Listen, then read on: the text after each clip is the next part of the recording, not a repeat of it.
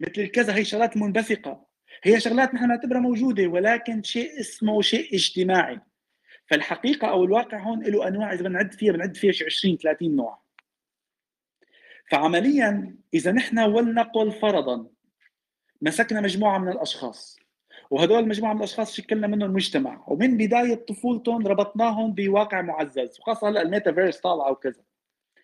وصارت أحاسيسهم هن ما تعرفوا على الأحاسيس تبعتنا. يمكن صار عندهم أحاسيس جديدة ما بيعرفوا شعور الألم أو صار معهم شغلة معينة بيحسسهم لأنه بالنهايه الأحاسيس هي عبارة عن آه، إشارات كهربائية. هدول الأشخاص إذا ما تعرفوا على الواقع الخارجي ابدا فأي شجرة أو أي سيارة أو أي شيء رح يشوفوها بالواقع الافتراضي رح يحسوا يحسوها إنه هي as real as themselves. يعني ببساطة هي حقيقية بقدر وجودهم. بس نحن خارجيا نعرف إنه هدول ما موجودين بقدر وجودنا نحن. ليش؟ لأنه نحن منظومة خارجية عم تدرس هدول الأشخاص.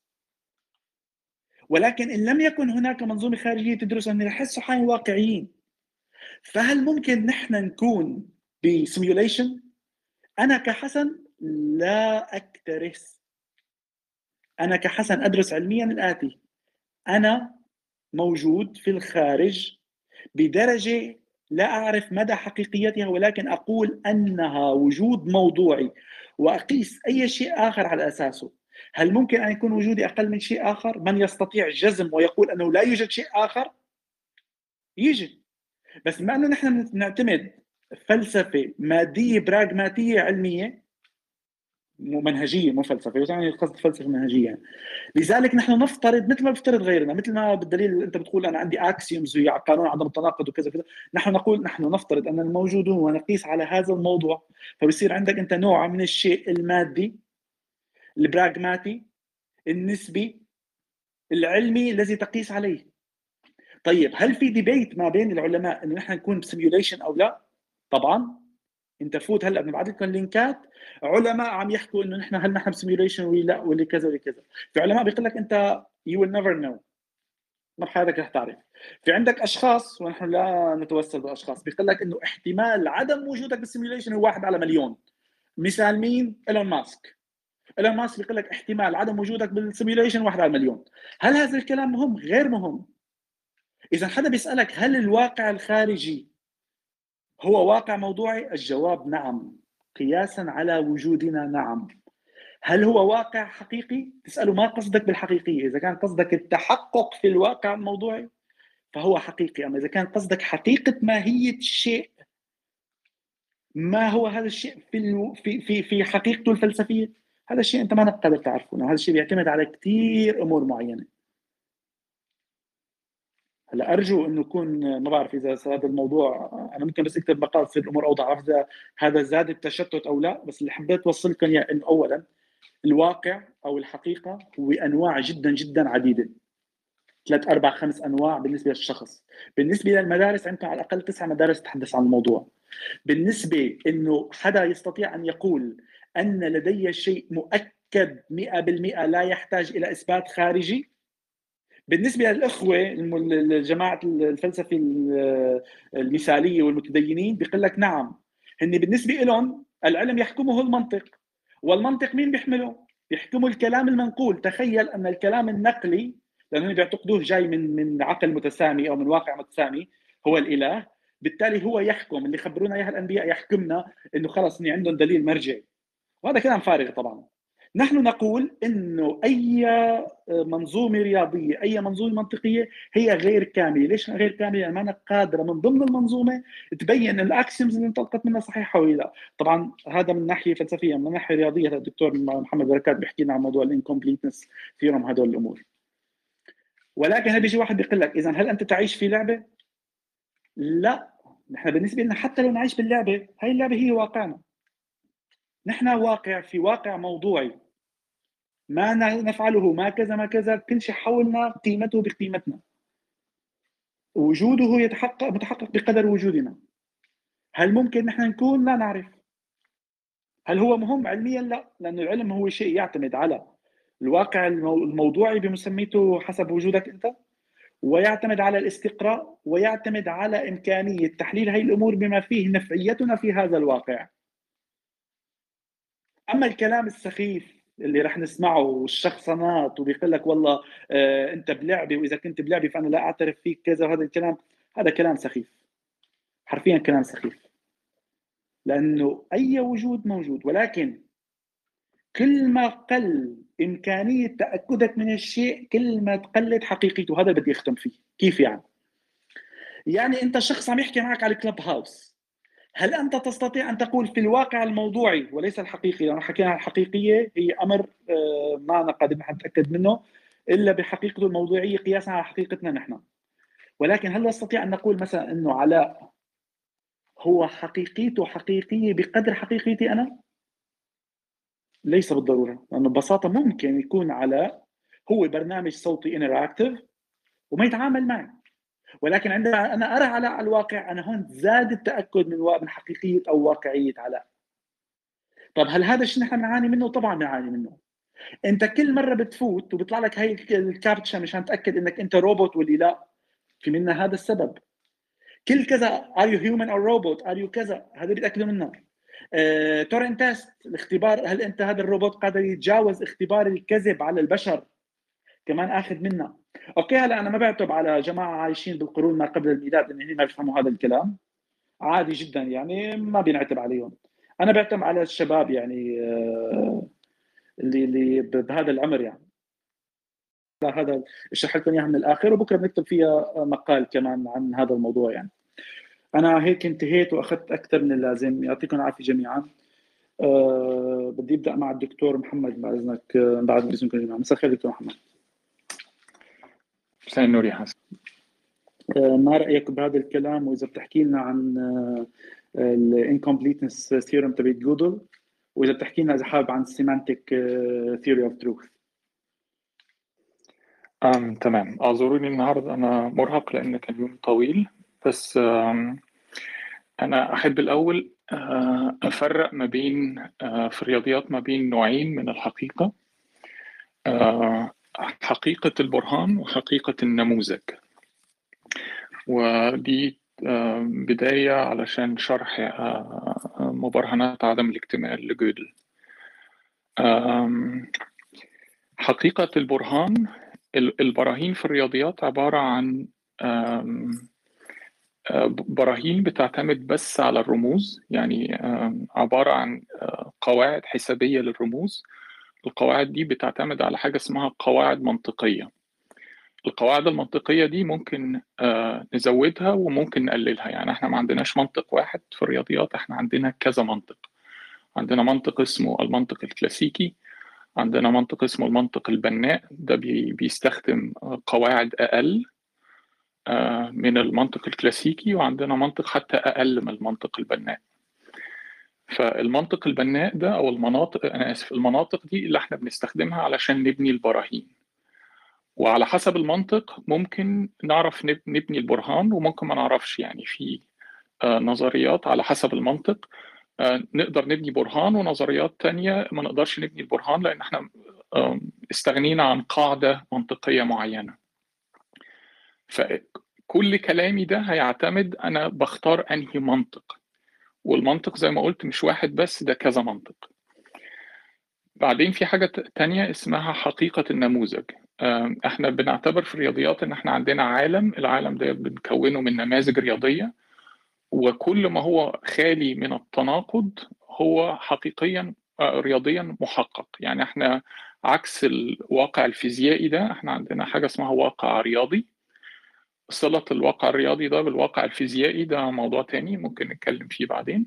وفي آراء مختلفة عن هم بعاد عن بعض وفي آراء بتصل لدرجة إن هم مش بس آه، قريبين بالعكس ده هم متطابقين. والآراء دي موجودة جوه المحافل العلمية وبتناقش. إنما خلينا الأول في الواقع الرياضي ده لأن ده واقع سهل ممكن نتكلم عنه. والواقع الرياضي بيقول الواقع النموذجي بيقول لك إن لو في حاجة محققة في جميع نماذج النظرية آه، فهي حقيقة بتعتمد على النموذج يعني حقيقة semantic semantical truth والهيلبرت حلم هيلبرت إن المصطلحين دول اللي هو حقيقة آه، النموذج وحقيقة البرهان إن الاثنين دول يكونوا متطابقين. يعني لو عندي حقيقة أو لو عندي حاجة صحيحة في كل النماذج إن أنا أقدر من ال من ال الاكسيومز أو البديهيات أو المسلمات النظرية اللي أنا بحد بيها النماذج اللي أنا بتكلم عنها إن بس من المسلمات دي إن أنا أعرف أثبت ما هو حقيقي نموذجا. واللي جودل اثبته إن ده غير ممكن. معنى كده إن أنا ممكن أتكلم مثلا عن الأعداد الطبيعية اللي هي صفر واحد اتنين تلاتة وأبتدي أحط لها مسلمات. المسلمات دي بتشرح لي بشكل كبير يعني إيه الأعداد الطبيعية. أنا دايما أقدر ألاقي حقيقة رياضية في الأعداد الطبيعية دي ما أقدرش أستنتجها بشكل رمزي من المسلمات دي. ده اللي جودل أثبته. آه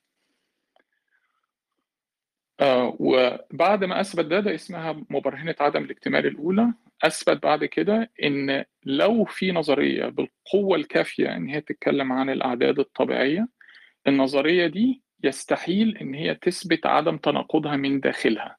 يعني لازم منظومة أقوى منها داخل المنظومة الأقوى منها دي ممكن نثبت عدم تناقض النظرية دي. بس المنظومة الأقوى منها هتعاني من نفس المشكلة بما إن هي بقت منظومة أقوى. فهي كمان تقدر تعبر عن الأعداد الطبيعية وبدام بتقدر تعبر عن الأعداد الطبيعية يبقى هي كمان هيبقى فيها نفس المشكلة ان إحنا ما نقدرش نثبت عدم تناقضها من داخلها. ده ممكن تكون بداية و... وممكن أستمع ممتاز. يعني عمليا دكتور نحن فينا نقول آه هي كمان عمر اجى نحن فينا نقول إذا شبهنا مثلا إنه هي نحن نحن في واقع معين. العالم عم تخلط مثلا ما بين واقع الشيء كرياليتي وما بين حقيقية الشيء وماهية الشيء. هدول الشغلات عم يصير فيها خلط كبير. نحن إذا كان عندنا آلية معينة ولنقل نتخيلها رياضيا هي زمرة هي موضوع عقل الإنسان. تمام؟ وعم نحاول نفهم الشيء المحيط فينا. فنحن عم نحاول نفهم واقعية هذا الشيء. أخذنا بحسب عقل الإنسان عندنا العلم وعندنا المنطق. هذا مشان نطابق الكلام على الكلام. تمام؟ العلم هو شيء يدرس الأمور بطريقة علمية بمنهجية علمية. قد تكون empirical قد تكون non empirical ولكن منهجية علمية. منهجية هي تعتمد على الدليل العلمي اللي هو الدرجة الثالثة من من الاستدلالات. إذا بناخذ ال anecdote وال narrative السرد القصصي اللي هي تقريبا بتعطيك ال belief وبناخذ ال logical argument الحجة المنطقية اللي بتعطيك ال justification بناخذ الدليل العلمي scientific evidence اللي بيعطيك هو موضوع ال truth. ما ال truth اللي بناخذ فيه الحقيقة هاي. إذا نحن استخدمنا العلم لحتى نفهم الحقيقة الموضوعية أو واقع الموضوعي لهذه الأمور قدر الإمكان.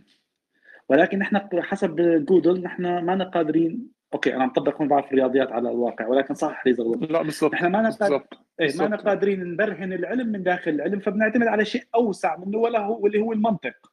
صح؟ المنطق هو بيعطينا شيء أوسع اللي هو ليس حقيقة الأمور بل مدى قدرتنا على تصديق الأمور. يعني أنت ال logical argument أو الحجة المنطقية بتعطيك شيء قابل للتصديق بغض النظر إذا كان متحقق أو لا ولكن لا يخالف الضرورات تبع المنطق. ومع ذلك نحن توسعنا بالمنظومة ولكن لا زالت منظومة المنطق شيء غير مبرهن من داخله. يحتاج إلى شيء خارجي. لا تعتمد على axioms ولكن للأسف لا يوجد شيء خارج المنطق صح؟ بهي الحالة نحن نستطيع أن نقول إنه أخذنا مقياس وهو أن الواقع الموضوعي نحن موجودون في هذا الواقع الموضوعي ونقيس على موضوعيتنا بقية موضوعية الأمور. ولكن هل نستطيع أن نقول أن وصلنا إلى حقيقة الشيء؟ يعني هل إذا أنا ماني قادر أطلع خارج المنظومة اللي أنا فيها وأطلع عليها من برا هل أنا قادر ان أقول إني ما أنا عليه هو حقيقة الشيء ماهية الشيء؟ في فعلا تشابه كبير ما بين المصطلحين الفلسفيين ال ontology وال epistemology وما بين اللي أنا حكيته ده ال ontology دي اللي هي كنه الأشياء أو حقيقة حقيقتها. لا تعتمد على المراقب يعني the reality of the object. والحاجة الثانية اللي هي الابستمولوجي ما نعرفه عنه. والقدره على البرهان ده هي تكافئ الابستمولوجي إيه اللي إحنا ممكن نثبته عن النموذج القياسي للأعداد الطبيعية؟ طبعا في حاجة اسمها النموذج القياسي للأعداد الطبيعية. النموذج ده عايش في في كون الرياضيات اللي بيقول لك أي حاجة ما فيهاش تناقض تبقى محققة. دي على فكرة اسمها نظرية الاكتمال لجودل. دي أول حاجة أثبتها 28 أو 27 فكل ما هو لا متناقض هو موجود رياضيا يعني ليه حقيقة رياضية. إنما اللي جودل أثبته إن في فرق رياضي يعني لو أنت ابتديت بقى تستخدم الرياضة علشان تمثل للواقع وللمعرفة إن في فرق ما بين ما بين الحقيقة وما بين المعرفة. إن الاثنين دول مستحيل يتطابقوا.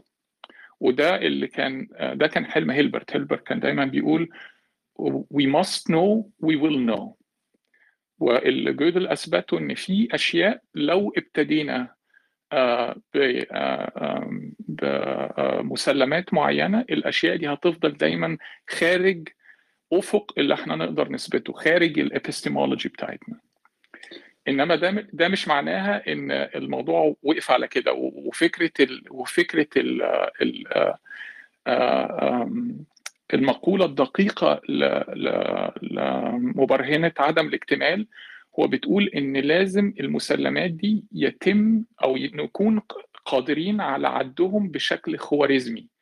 لأنك ممكن تنفي مبرهنة عدم الاكتمال بإنك تقول الآتي أنا هدخل في النموذج المعياري ده بتاع الأعداد الطبيعية وهاخد كل الجمل الصح الصحيحة وغير الصحيحة وهمشي بيهم همشي في القائمه دي القائمه دي لا منتهية إنما لا منتهية محدودة وهمشي جوه القائمه دي وهشطب كل الجمل غير الصحيحة غير المحققة في النموذج ده وهنتهي بكل الجمل الصحيحة في النموذج ده وهستخدمها كالمسلمات بتاعتي.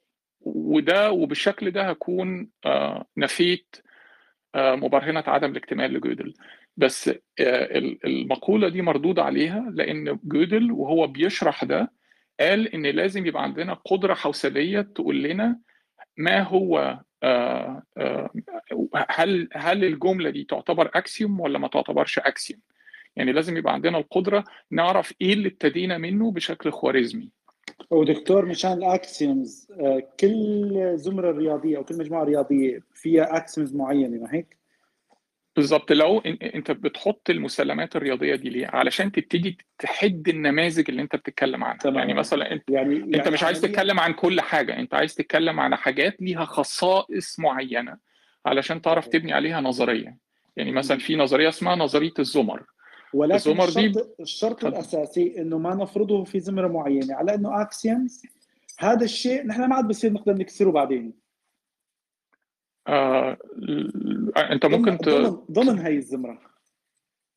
لا ده ده يبقى كل النماذج بتحقق ال- القوانين دي. يعني أنت ممكن تمام. حتى تسمي تسمي ال axiom ده قانون. أنا فأنت بس بتدور على نماذج. إسقاط لبعض الجمل اللي أنا كنت حكيتها ولكن للأسف الطرف الآخر ال- ما فهمها. مثلا أنا شو أحكي؟ أنا بس اذا سالني واحد هل نحن الوجود تبعنا حقيقي؟ فأنا كنت دائما أقول حرفيا إن الوجود الخارجي هو وجود واقعي موضوعي. باعتبار الأكسيومز العلمية الأولى أننا نحن موجودون وعلى ذلك نقيس. لو سمحت انطلق منا لنكفي الحوار. يقول لي لا أنا بدي ماهية الشيء. قل له يا عزيزي نحن موجودون وجود واقعي وجميع الأشياء الأخرى موجودة بحقيقية الأمور. يعني أنا أعطيتك مسلمة أنا ما راح أطلع منها. أنا بدأت فيها ما راح أسحبها بعدين. عرفت كيف؟ على إنه هي ال axioms موجودة وحكيت أنا اذا بنرجع على أول room أنا عملتها على ال Clubhouse. أظن كانت أول room أو ما بعرف يمكن ثاني room عملتها عن ال- الإبستمولوجي عن نظرية المعرفة. لما عرفت المعرفة ال knowledge قلت إنه هي أفضل يعني بعد ما حكيت عن شروط ال tripartite analysis والشروط الثلاثه للمعرفه اللي هي عبارة عن ال belief وال justification وال truth وهي الأمور. قلت إنه هي أفضل ما يمكن أن يصف الحقيقة بما نمتلكه من أدوات ومن آليات ومن كذا. وليس بالضرورة أن يكون هو الحقيقة ذات نفسها وأنا دائما أعطي مثال الصندوق. أنا بقول لك إنه يا عزيزي إذا أنا إجيت لعندك وقلت لك هذا الصندوق فيه مثلا كان فيه 20 كرة. قلت لك هذا الصندوق فيه عدد من الكرات من صفر إلى 100 شرف أن تعطيني أرقام. وأنت ضليت من هون لعشر سنين تعطيني أرقام. أنت قد تذكر رقم 20 وقد يكون كلامك صحيح. ولكن إذا أنا ما أجيت من خارج منظومة الصندوق وفتحت لك الصندوق وفرجيتك إياه وعديت لك أنت غير قادر على التأكد. لذلك نحن حتى لو عرفنا حقيقة الأمور نحن غير قادرين أن ناكد إنه هي حقيقة أو لا لأنه ما عندنا شيء خارج المنظومة يحكمها. مثال على هذا الشيء إذا هلأ افترضنا كلياتنا إنه هذا الكون بكل أجزائه في هذه اللحظة تضاعفت أبعاده بمقدار اثنين. هل نحن قادرين نحس بالموضوع؟ كل شيء حرفيا كله انضرب باثنين. عمليا ما صار تغير هون ما صار في نسبية للموضوع. لأنه ببساطة إذا أنا اعتبرت إنه كلياته زادت سرعتنا بمقدار اثنين فعمليا هي تزاد المقدار بمقدار ثابت. ما صار في أي خلل باي شيء خليك تحس فيها. فأنت هون بتكون تغيرت الحقيقة تبع الشيء إذا بدك تاخذ الحقيقية تبعيته إنه هي حجمه أو وزنه أو كذا إلى آخره. ولكن أنت ما حسيت بهذا الشيء أنت بالنسبة لك شيء ما تغير لأنه التغير لازم يكون نسبي حتى تحس فيه. سكون الأشياء وأعطينا عليها مثال دالمبير ونيوتن لذلك نحن نقول هاي الأشياء نسبية ولا نستطيع أن نجزم فيها. ولكن من أجل براغماتية الشيء نحن نفرض ونقيس على هذا الأساس.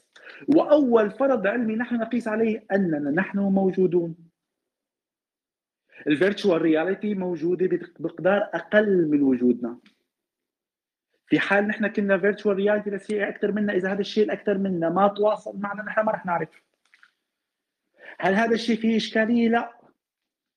لأنه العلم مادي براغماتي يعني بيعتمد على ال pragmatism بيعتمد على ال materialism بيعتمد على ال relativism وبيمشي على هذا الأساس. وحتى الطرف الآخر اللي عم يدعي هذا الشيء بتقول له أنت شو المنظور الخارجي تبعك؟ بيقول لك الواقع المتسامي. تخيل يعني أنا بفرض واقع بسميه متسامي ما عندي عليه دليل لا وبدي اقنع الناس فيه. ليش؟ لأنه جدي أو جده لجدي آه، واحد من خارج الواقع المتسامي الواقع هذا تواصل معه وقال له ليك أنا واقع متسامي كذا وخلص روح لعند الشباب قل لهم أنا كلامي صح وأنتم لازم تصدقوني. وإذا مصدقوك فالآخر مجنون. لأنه لم يقل بها أي من العقلاء. أنا ما بتعجبني غير كلمة عقلاء. وبيقول لك والله أرسطو قال كذا وما بعرف مين قال كذا. ومصدقين وآخذين فيه وماشيين. طبعا نحن نحن دائما نسعى إنه يكون في حوار مشان ينسمع الطرفين. ولكن للأسف بعض الأطراف مع احترامي الشديد لهم جميعا بالرغم من إنهم قد لا يستحقون هذا الاحترام آه، ما فيهم يناقشوا الأفكار؟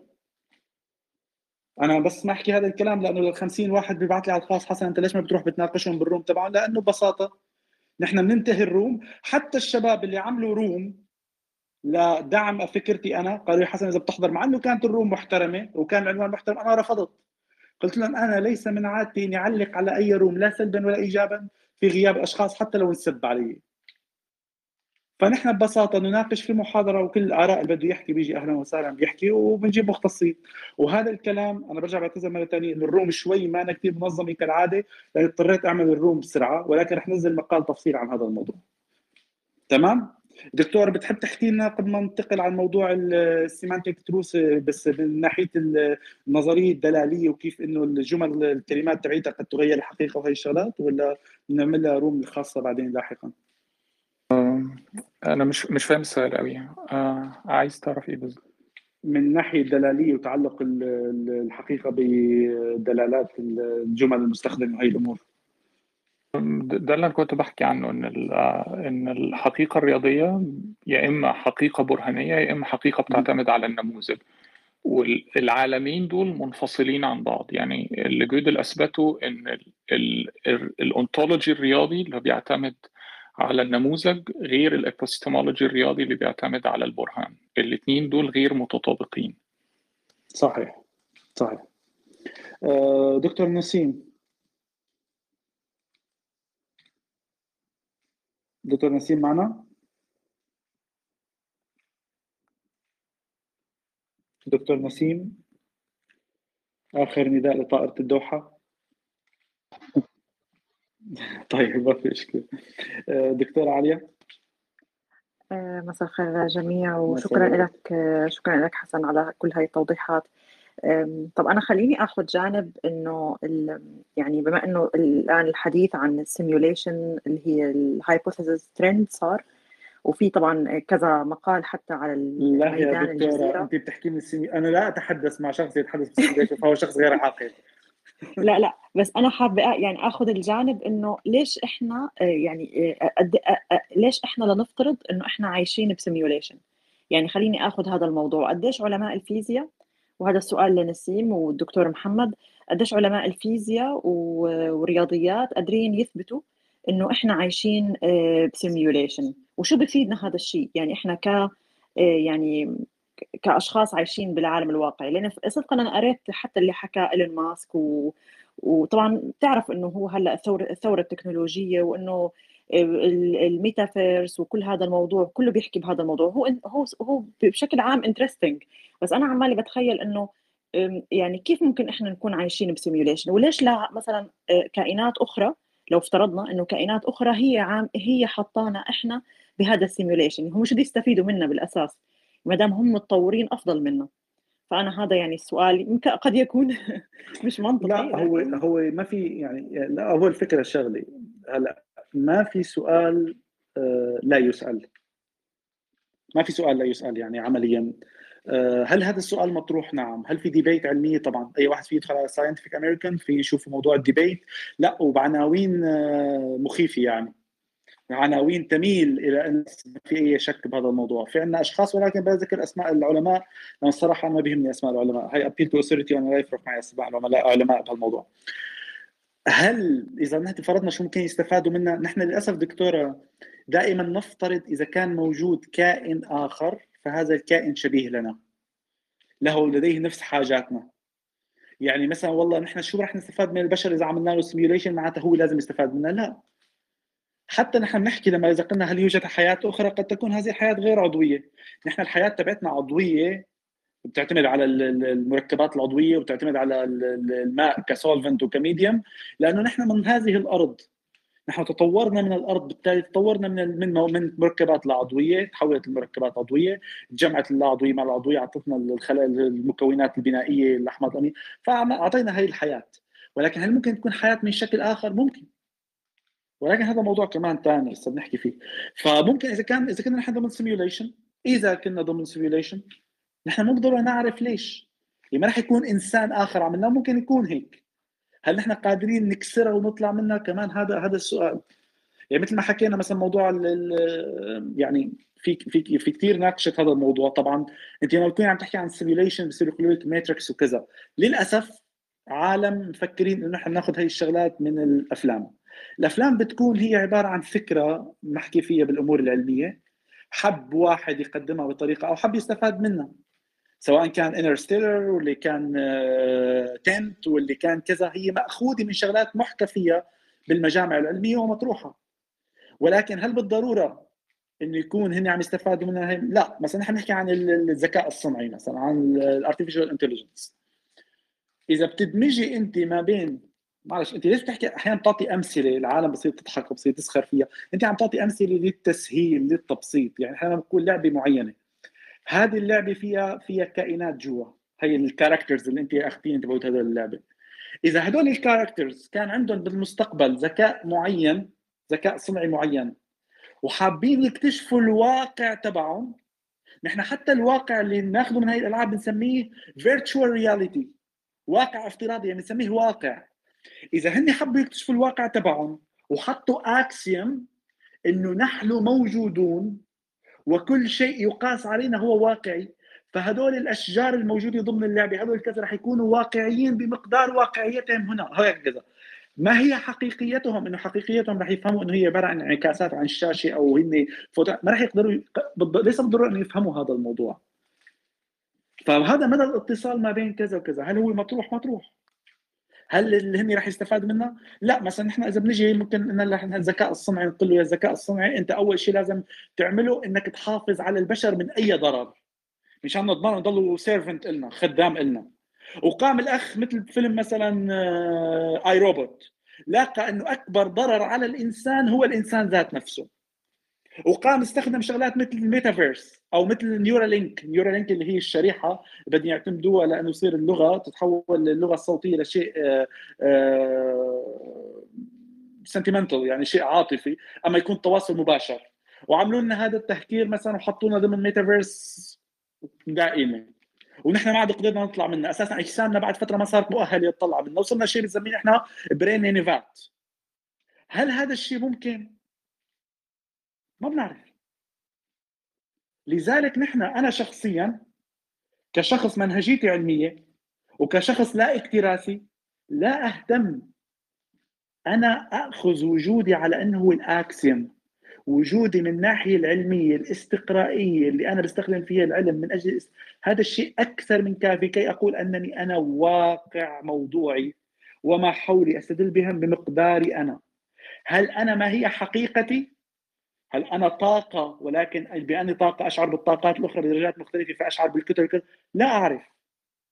هل أنت قادر تقول لي يا حسن أنت هيك هيك وحقيقتك هي كذا كذا؟ تعال أكد لي إياها. يا حبيبي أنت عم تحكينا عن شغلات ميتافيزيقية ولا قادر بارحنا عم تحكي عنها كأنه واقع ملموس. يعني بالنسبة لك أنت إذا واحد قال لك ال simulation بتلاقيها غريبة وبتضحك أما الجن وملائكة ونور ونار هذا طبيعي. يعني هذا الشيء أوكي واضح يعني هذا معقول يعني أنت ما بتصدق بالجن.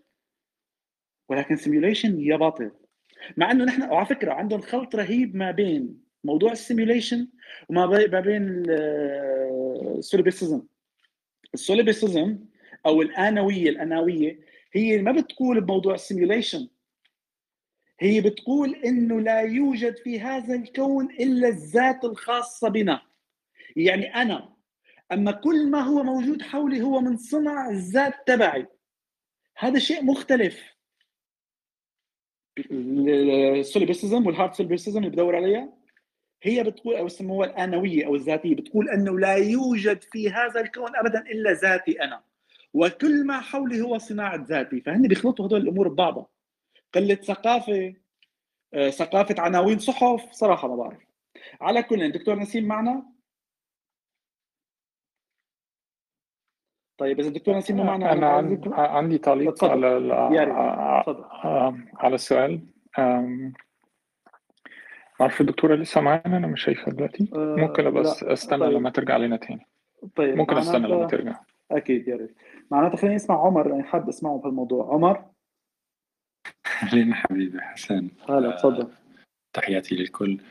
آه أنا ما كان عندي إضافة يعني. حبيت أعطيكم أخبار من عالم الفلسفة. في الحقيقة في الرياضيات اللي تكلم عنها دكتور محمد وفي الرد على التشكيك بالعالم الخارجي. هناك استفتاء يحدث اسمه PhilPapers يستفتي كادر الفلسفة حول العالم.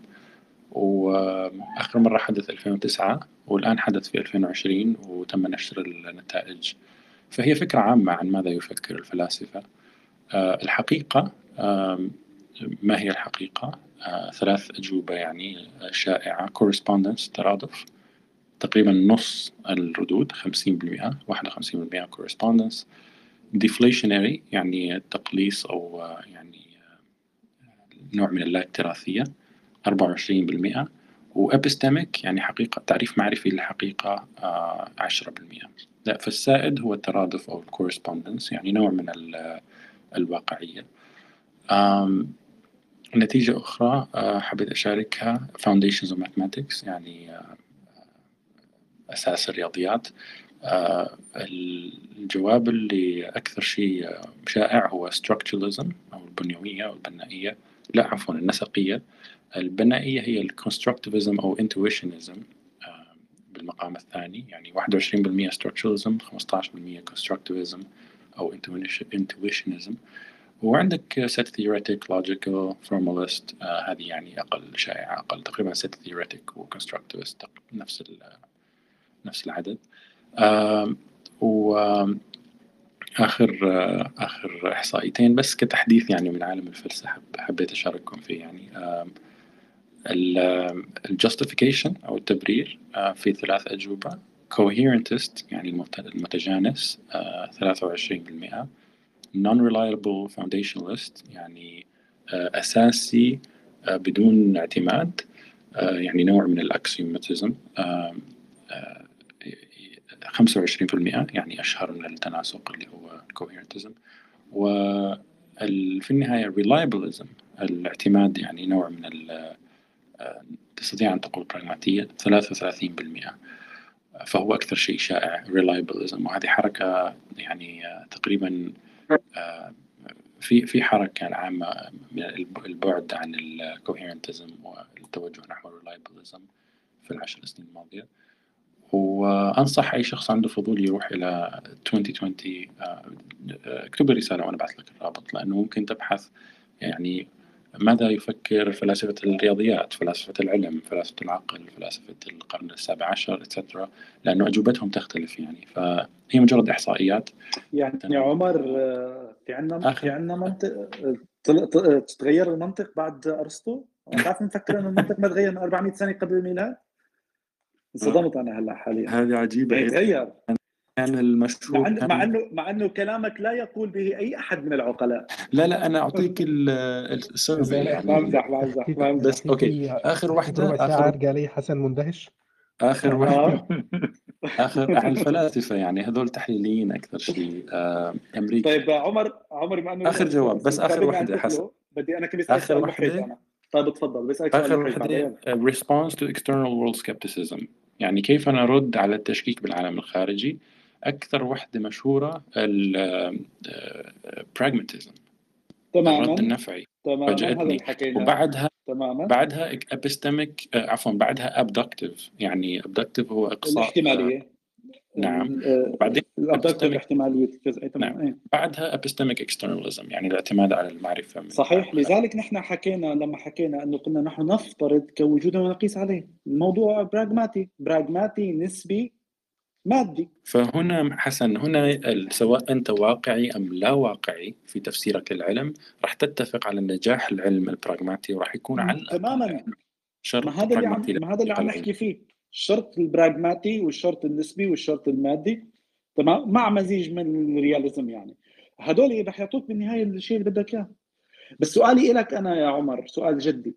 في حال نحن كنا في simulation تمام؟ شو الطريقة لحتى نعرف إنه نحن في simulation طريقة حتى نعرف إنه إحنا في simulation آه في طريقة؟ ممكن أعلق الموضوع هذا دكتور آه في هو, بعد في بعد عمر رح في دليل تجريبي واحد. إحنا شفنا error correcting code يعني في آه قواعد في الكون تصلح الأخطاء. هذا يعطي بعض الناس يقين إنه إحنا في simulation وكمان عندك آه أنت إنه الكون coded تقريبا coded نعم. يعني بتحس في عندك نمط بسيط حتى في بال بالكون. في في عالم اسمه جوشا باخ بيعرفه الدكتور محمد. هو عنده استنتاج يعني فريد. يقول ال simulation هو في الوعي. يعني الأنظمة الواعية هي الوحيدة التي تستطيع أن تقوم بال simulation فالعالم بالنسبة له هو معلومات والوعي بالنسبة له معلومات لكن ال simulation يحدث فقط في الوعي لأنه يحاول أن يحاكي العالم. فهذه نظرة فريدة. في النهاية برأيي بس أنا لا أنا سؤالي كان في حال نحن فعلا كنا ب simulation فرضا هل نحن في عندنا آلية من داخل هي ال simulation إنه نعرف إنه نحن ب simulation؟ يوجد يوجد. طيب أنا أقول ممكن لكن سؤال تأملي يعني speculative فنسمع من سام. طيب سام أنت بدك تجاوب على السؤال؟ أنا آه بس بعد ما بعد ما يتكلم الدكتور نسيم ما في طيب. الدكتور نسيم سؤالي لك عمليا. إذا هلا أنا ممكن ممكن هذا السؤال نتوسع فيه شوي. ولكن إذا فرضنا أن كل هذا الكون تضاعفت مثلا انضربت إحدى خواصه باثنين كل شيء فيه هل نحن ممكن نحس بالتغيير؟ ما أعتقدش. أه أنت مش هتحس بالتغيير لأنك أنت كمان هتنضرب في اثنين تمام فأنت كل شيء هيتوسع بالنسبة لك. الكلام ده أحسن بنعمله كل يوم في ال simulations وال simulators اللي بنشتغل عليها بشكل يومي في شغلنا. هو محاكاة لشيء في الكون. أنا اللي بحط القواعد أنا اللي بحط الضوابط وال simulated reality جوه جوه ال simulation نفسه أو ال simulator نفسه بتتصرف بحسب القواعد اللي أنا حاططها. مستحيل يطلع عندي anomaly anomaly أنا مش حاطه أو تصرف آه ممكن في تصرف أنا مش متوقعه ولكن هيخضع للقوانين اللي أنا حاططها. لما أجي القوانين بتاعتي هلاقي ده built in encoded already في ال codes اللي أنا حاططها. آه زي ما كان بيقول عمر هل ممكن أحط أنا كمان as as simulator يعني آه أحط ال ال بعض ال correcting codes مثلا لما يحصل خلل في مكان ما إيه طريقة تعديله أو لما يحصل شيء معين إزاي تتعامل معاه؟ حتى بجسم آه. الإنسان موضوع ال DNA proofreading بالظبط بالظبط ده ده ممكن. آه هل نقدر نعتبر ده جزء من من التطور أو ال working mechanism بتاع بتاع الكون؟ ممكن. لكن ده مش هيدل على إنه simulated or not الفكرة اللي كنت بتطرحها وهي سؤال مهم جدا هل يمكن من داخل ال simulation آه يكون عندنا أدلة على إن إحنا in simulated reality ما أعتقدش ببساطة يعني من وجهة نظري. آم، لأن أنت زي فكره إن أنت تحاول تش- تقيس حاجة أو تدرك شيء خارج الكون هو خارج حدود إدراكك خارج حدود أدواتك. أنت أدواتك آه، إلا إذا أرادك ال... إلا إذا ال simulator أو الشخص اللي عمل ال simulation ده الكيان ده شيء حب إن هو خارجي يغير- تماما بالظبط. إذا شيء خارجي. تدخل آه بالظبط كده. لكن من داخل عشان كده عجبني تعليقك في الأول ما تفرقش. انت في تمام، الآخر مش هتقدر توصل للإجابة النهائية فما تفرقش. يعني الناس اللي بتقول بالكلام ده بتقوله من ك ك خلينا نقول كتمرين عقلي. آه إيه الأدلة الأدلة هنا الأدلة النافية هنا لكن إثبات أو نفي الموضوع عامل زي إثبات أو نفي شيء خارج الكون. آه بس ببساطة ما تقدرش. بس اتفضل. بالنهاية أعزائي يعني لازم نأكد شغلة إنه هذا ال simulation hypothesis تعتمد على ما يسمى أنطولوجيا المعلومات أن جوهر الكون ال substance في الكون في النهاية معلومات. وهذا هذا ما يعتمد عليه. يعني أوكي تستطيع أن تخمن بهذا الشكل لكن ليس هناك أي simulation hypothesis في أي نوع من الأنطولوجيا الثانية. هي فقط داخل أنطولوجيا المعلومات. عفوا عمر ممكن تحكي لي شو في معلومات بالثقب الأسود؟ أخي إلهي my history my browsing history. okay. لا هو هذا هذا يعني مو مو نقاش هامشي لأنه يعني مثلا هوكينج radiation الآن آه، المشكلة مو ال energy conservation المشكلة information conservation فحتى الفيزياء في النهاية الآن يعني آه، بال آه، مثلا الثقب الأسود المشكلة هي أين تذهب المعلومات؟ هل تختفي المعلومات؟ هل تبقى المعلومات تتحول لشكل آخر داخل ال- ال black black hole تصبح هولوجرام؟ طيب عمر آه، نحن يعني المشكلة إنه حتى موضوع ال- هل نحن في كون واحد أو أكوان متعددة؟ يعني هاي المعلومات نحن عم نفترض إنه هي عم تضل بالكون تبعنا أو عم تختفي أو عم تتغير أو كذا. بس بسبب موضوع ال- ال graviton leakage سمعت فيه ما هيك؟ أها أها. بس بالنهاية يعني ال ال هنا كما قلت هذه داخل أنطولوجيا المعلومات information ontology حين نقول أن الكون يتكون من معلومات نظرة حوسبية أو رقمية للكون. هذا نوع من الكوزمولوجيا نوع من على فكرة هون ممكن تكون الأمور بالعكس يعني كيف؟ يعني بدل ما تكون هي الشغلة كمان بدنا ناخذها إنه دائما نحن بنكون المتلقي والمرسل كيف يعني؟ يعني ممكن نحن بحكم إنه تفكيرنا عن طريق الإنكودينج وهي الأمور فهمنا إنه ال- الكون معلومات لأنه نحن نفهم الاليه المعلومات فسرنا الكون كمعلومات كرياضيات لأنه هي آلية فهمنا. أو بيكون هو هيك فنحن استوعبنا بهي الطريقة نحن ما قادرين نميز إذا هيك ولا بالعكس. وضحت الفكرة؟ إنه نحن آلية فهمنا الكون بالمعلومات. طب اجاني سؤال أنا ما يقول لي عزيزنا كيف حالك؟ كيف استدللت بوجودك على الوجود الخارجي مع أنه وجودك بحد ذاته خارجي فكانت تستدل على ما في الخارج بما في الخارج فصار استدلالا دوريا. آه عزيزي نحن حكينا مثل يعني نحن عندنا اكسيومز لأي منظومة ما بعرف كنت كنت من أول الكلام. فنحن فرضنا وجودنا على أنه هو الاكسيوم وعلى ذلك قسنا. هل فرضنا هذا صحيح واللي لا؟ أنا لا أكترث. أنا هذا الشيء مفيد إلي وكافي. العلم موجود كي تفهم الواقع بما يضمن لك الاستمرار. وهذا الشيء حتى الآن أثبت نجاحه. أنت بالنسبة إلك الشيء اللي أثبت لك إياه هو خارج الواقع تبعك. أنت ألفته يعني أنت افترضت أنه يوجد واقع متسامي. ما بعرف من وين جبته وكيف استدليت عليه. إذا بدك تطلع تحدثني بالموضوع تفضل اطلع ما في مانع. مع إنه لما كنت عم ناقشك فيه يا عزيزي أنت استعنت بصديق فحسيتك معك ما كثير مهتم. لأنك لو كنت مهتم كنت استمرت بالنقاش معي. بس ما انك أعطيت لصديق فمعناتها ما انك مهتم ومع ذلك. إذا حابب تطلع تناقشني فيه أهلا وسهلا. أنت على العين والرأس صاحبي أنت. ولكن أنت بما إنك عارف إنه في إشكالية الموجود وجود إنه نحن عندنا اكسيوم معينة قمت من داخل الواقع تبعك هذا اختلقت واقع خارجه وافترضت أنه هالواقع الخارجي عم يتواصل معك وعم يشرح لك الواقع تبعك. وهذه هي قمة السخرية. كيف يعني؟ راح أشرح لكم إياها. السؤال بما أني أنا ضمن هذا الواقع كيف استدليت على الواقع الخارجي بما أني أنا جزء فيه فهذا يحكم الدور يعني الاستدلال على الشيء من نفسه. طب كيف حلوها جماعة الفلسفة المثالية والأديان الفلسفة المثالية الذاتية؟ إنه من داخل الوجود تبعهم اللي هن أشخاص اخترعوا وافترضوا أنه يوجد وجود خارجي يسمى الواقع المتسامي وافترضوا أن هذا الواقع المتسامي تواصل معهم بطريقة ما. ليشرح لهم الواقع تبعهم. يا خليتوا ضليتوا على الأكسيومز. يا ريت. لا أنتم ألفتوا. أنتم خلقتوا من ال من ال الواقع الذهني تبعكم اللي هو ما هو واقع موضوعي هو شيء subjective ألفتوا واقع اسمه واقع متسامي. ليشرح لكم الواقع الخارجي تبعكم ال objective الموضوعي. لا يعني جبتوا التايهه صراحة. ومع ذلك حاب تطلع تناقش الموضوع أهلا وسهلا okay؟ مشان اوضح الفكرة. أنا بالنسبة له ان إحنا لازم يكون في واقع خارجي حتى يشرح لك إياها فما تصير تفترضه. فخليني أنا ألف اخترع واقع خارجي وأفرضه ويشرح لي إياه وأنا لازم أصدقه. وهذا الواقع الخارجي كلياته شيء لا مادي مبني على الصور الذهنية تبعيتي يعني أنا هون أبدعت. طيب آه، دكتور نسيم سؤالي هو الآتي. آه، برأيك إذا كنا نحن ضمن simulation شو الطريقة غير إذا تواصل معنا الحج اللي برا ال simulation في طريقة إنه نعرف؟ لا ببساطة القوانين اللي هي خلينا نقول كده ال boundary conditions بتاعت ال simulation أو الحدود الحاكمة لل simulation ده. خلينا أدي المثال اللي أنا بشتغل عليه بشكل يومي. إحنا لما بنيجي نشتغل على على في ال accelerators أو في المعجلات الكبرى بنعمل محاكاة لكل اللي بيحصل.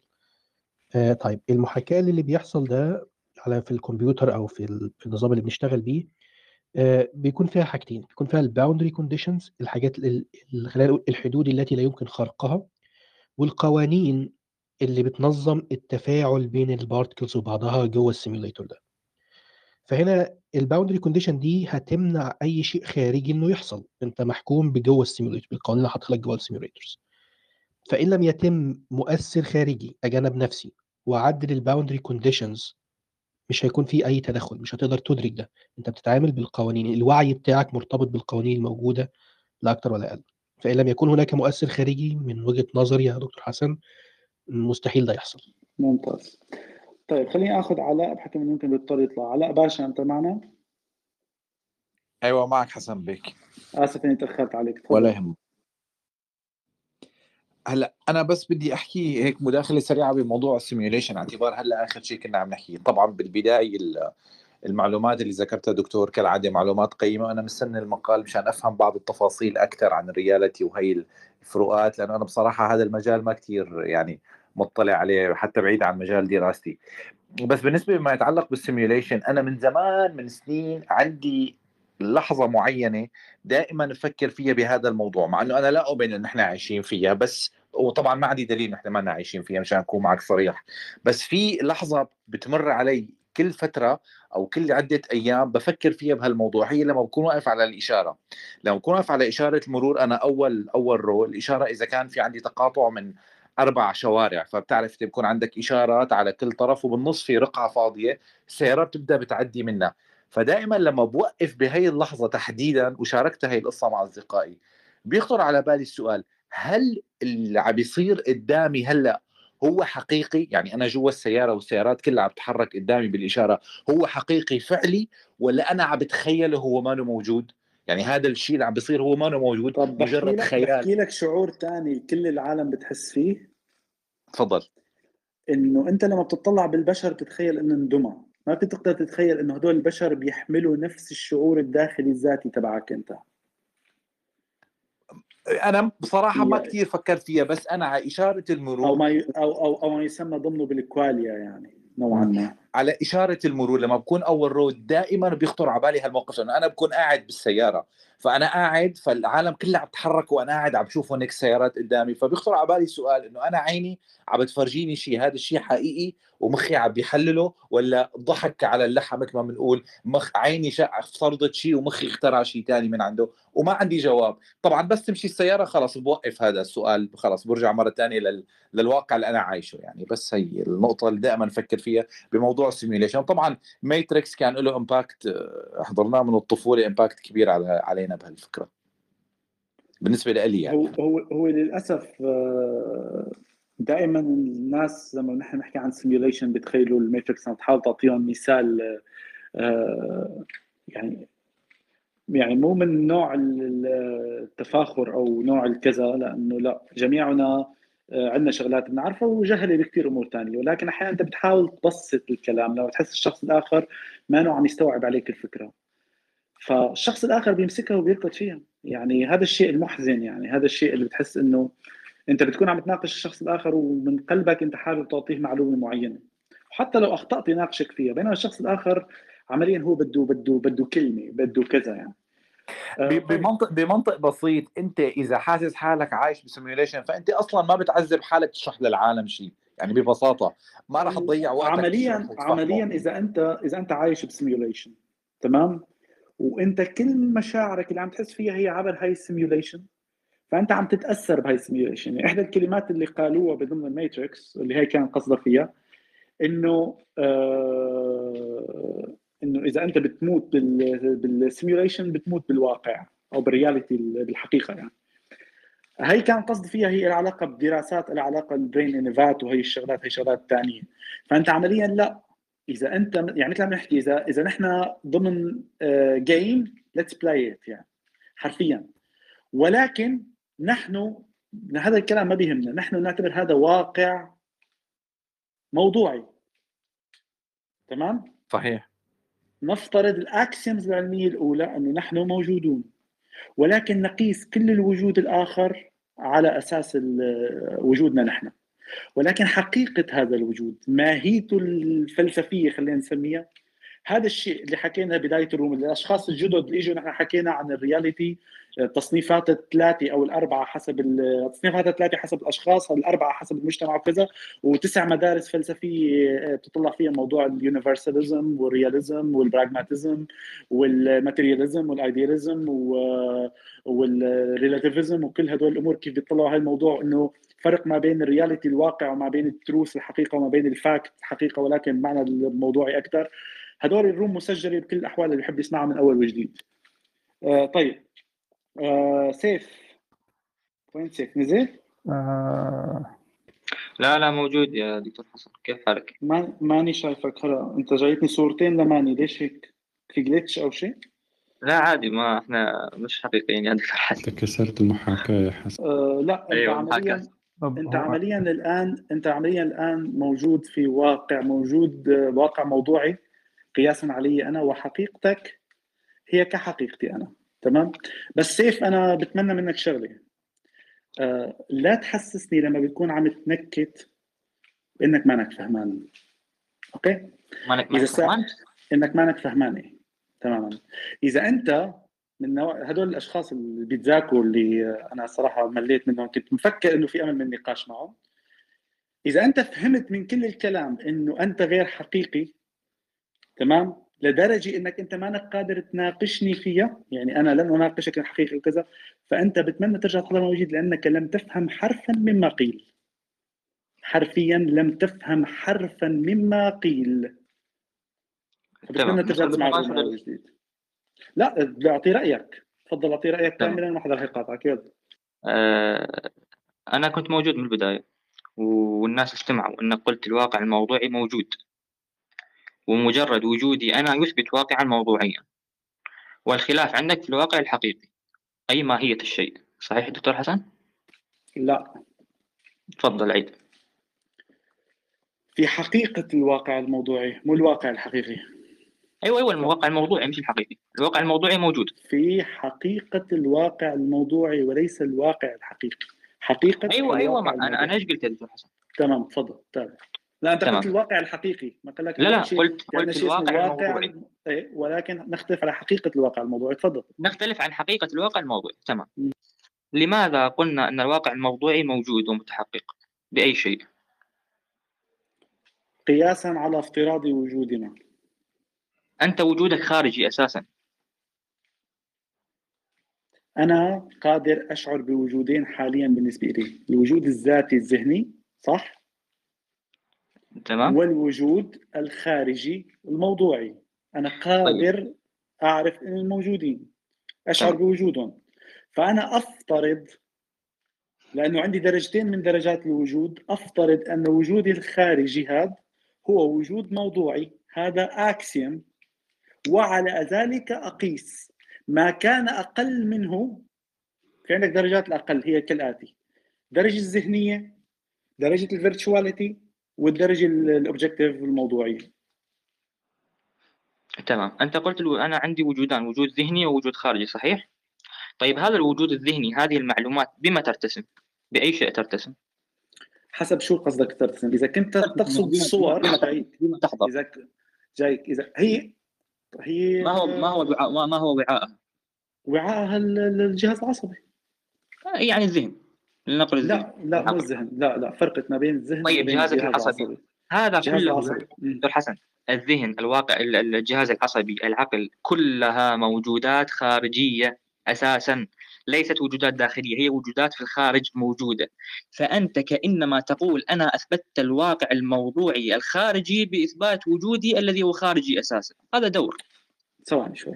خليني أرجع أشرح لك إياها. من جديد أول شيء نحن لما نقول الواقع الموضوعي هو كل ما هو خارج الذات المفكرة بما في ذلك الذات المفكرة صح؟ صح. يعني أنا بعرف إنه عندي أنا كحسن واقع خارجي ما يوجد بالخارج قادر على الشعور فيه واقع ذهني. هو صحيح محمول على شيء واقعي اللي هو الجهاز العصبي تبعي ولكن هو داخل الذهن تبعي. فأنا على أساس درجات هي يعني أنت ما هو شيء ما تانجبل بالنسبة للآخرين. هو ضمن هذه الذات المفكرة ولكن الذات المفكرة بحد ذاتها موجودة في الخارج. انت قلت أنا أثبته مش دور لا لأنه ببساطة المنطق تبعك أنا أسألك عن المنطق كله اللي عم نحكي فيه. المنطق هو قائم على ضرورات اكسيوميه مو هيك؟ مو اكسيومز تمام. هل أنت قادر أن تثبت المنطق من خارج المنطق يا سيف؟ تمام. الآن إذا لا قلت لا لا حسن- مو تمام جاوبني إيش جاوب- لحظه لحظه الان اذا قلت الان جاوب- اذا اذا سيف انت ما اجاوبك بتحب- اجاوب جا- اجاوب لا لا لا لا لا لا لا بالضبط والله لا لا لا, لا, لا. اسمع اسمع اسمع جاوب على السؤال أيوه هل انت قادر ان تثبت المنطق من خارج المنطق؟ لا مش محتاج هذا أساسا اذا هل هذا تعني ان جميع كلامنا المنطقي هو دور؟ لا مش دور كيف مو دور؟ اذا انت هلا اعترفت أنا انك بقول لك. قادر قادر تثبت المنطق من أنا بقول لك تفضل بقول قول لك. تفضل لأني أقول أساسا القضايا المنطقية إثباتها من ذاتها بمجرد مجرد تصورها حبيبي، يحصل يحصل عندي الحكم منها لا لا على لحظة لحظة لحظة ارجوك لحظة ما. كملت أنا ما كملت؟ أنا ما طب تفضل كمل كمل كمل لهذا إذا قلت الآن أنك عندما تثبت الواقع الموضوعي بنفس إثباتي للمنطق أنتقل معك إلى موضوع إلى إلى إلى المرحلة الثانية وأقول لك بنفس المنطق اثبت الواقع الحقيقي الذي هو ماهية الشيء بما أنك أثبتت الواقع الموضوعي بمسلمة أثبت الواقع الحقيقي بمسلمة لما تفرق؟ راح جاوبك بما أفرق. اولا أنت اعترفت هلا أمام الجميع أن لا يمكن إثبات الشيء من خارج المنظومه تبعه اذا أنت تعترف أن المنطق لا يمكن إثباته من خارج المنطق ولكن تجاوزا بسبب الضروره استثنيت موضوع الدور. عزيزي سيف أنت ما بتستثني على كيفك. جميع الزمر جميع الزمر أي شيء بدك تحاول تثبته من داخله غير ممكن. وبالتالي يحق لك أن تضع axioms هذه ال axioms لا يقال عنها الدور فإذا أنت أخذت المنطق اعترفت إنه هذه تتحقق بذاتها إذا حتى الإثبات الموضوعي يتحقق إذا أنت فرضت هي ال axiom أما إذا قلت لي لماذا لا نثبت الواقع الحقيقي بنفس الطريقة فالجواب بسيط. أنا قادر لاقي axiom موضوعية. وقادر ليش قادر لاقي axioms موضوعية؟ لأنه أنا عندي شيء خارجي هو المنطق. قادر لاقي axioms منطقية؟ أنا افترضها هل أنت قادر تعطيني axiom حقيقية تثبت لي إنها حقيقة مشان أنا أمشي عليها؟ أعطيني axiom حقيقية بثبت لك حقيقية تمام. الأمور. شو رأيك؟ أعطيني axiom طيب حقيقي دكتور حسن. طيب طيب. لا لا أعطيني هل سؤالي لك بسيط؟ أنت قادر لحظة ترفض طيب طيب طيب خلينا حقيقية؟ نجاوب خلينا نجاوب لا جاوب تفضل تفضل. آه، أنت عندما أثبتت الواقع الموضوعي بوجودك أنت. هذه تسمى قضية قياسية. أنت استدللت أنت برهنت أنت طرحت استدلال. الاستدلال يقع فيه الدور. أما أنا عندما قلت لك المنطق لا يمكن أن أثبته من خارج لا لا المنطق ثواني لحظة كلام كلامك أكمل كلامك شوي. ما يخالف لما أكمل لي. ال axiom ال axiom استدلال ال axiom واللي هي شيء مبرهن بذاته وانت تفرضه وتمشي عليه. تمام. لا لا أكمل وجاوبني كامل يا دكتور حسن. طيب أما أنا عندما قلت لا يمكن إثبات شيء من خارج المنطق هذا في قضية البديهيات التي يجتمع النقيضين آه، مبدأ الهوية. هذه كلها بديهيات لا البديهيه أنت عليها سميتها هذا ذاته. هاي الضرورات. أنت لحظة دكتور حسن. ما فهمت شيء أنت ما فهمت شيء يا دكتور حسن. طيب تفضل. هذه البديهيات يكون مجرد تصورها حكما عليها. يكفي فيه. هذه قضية. يكون الاست... الحكم على البديهيات من ذات من ذات البديهيات لأن حكمها معها قياساتها معها لنقل ذلك. أما أنت يا دكتور حسن عندما قلت أثبت الواقع الموضوعي بوجودي هذا آه، أم يكون واحد من اثنين. أما أن تقول هو من صنف البديهيات فنتفق. وأما أن تقول هذه هذا استدلال برهاني فنختلف. فأقول لك الاستدلال البرهاني يقع فيه الدور على عكس الاستدلال البديهي الذي لا يقع فيه الدور لا يمكن أن يقع فيه الدور. أنت سمعت أنت فإذا سمعت قلت أنت استدلال ثواني بديهي ثواني يا يا سيف يا سيف حاجة إذا قلت واذا قلت. أنت سمعت كلمة من اللي حكيتها أنا يا سيف؟ آه سمعت والله يا دكتور حسن. طيب أنا رح أسألك سؤال. أنا شو قلت بالعلم الأكسيوم تبعتنا؟ إيش؟ آه، اللي صرت عايده تسع مرات أو فوق العشر مرات بهي ال room. شو تمام. قلت أنا علميا نفترض عيد عيد تمام ما عيد ما في مشكلة عيد تمام ما في مشكلة. يا أخي أنت ما بتسمع. عيد عيد ما مش في ما في تنتك مشكلة. وتسمع نحن نقول علميا من أيوة. الناحية البراغماتيه نفترض ك axiom. شو معنى axiom يا سيف؟ دكتور حسن أنت أنت الآن حيرتني والله حيرتني دكتور حسن. يعني أنت الواقع الموضوعي عندك موجود ولا هو مسلمة؟ ممكن فوت حكم بس لتوضيح يا- أعتقد إنه يبدو ما توضحت. دقيقة دقيقة هو حسن حسن. طول بالك. طول بالك شوي بس في نقطة أتوقع ما ما توضحت مزبوط في فرق بين المسلمة وبين البديهية وبين المبرهنة. أعتقد أن مكتوب بعنوان ال room من أول ال room أعتقد ما ما وضحت بالضبط. ممكن تعيد الفرق بين البديهية والمسلمة لأنه سيف عم يقول بديهية وأنت عم تقول مسلمة. فأنتوا اثنين عم تحكوا على شغلتين مختلفتين ال axiom ال axiom اللي هي البديهية تمام؟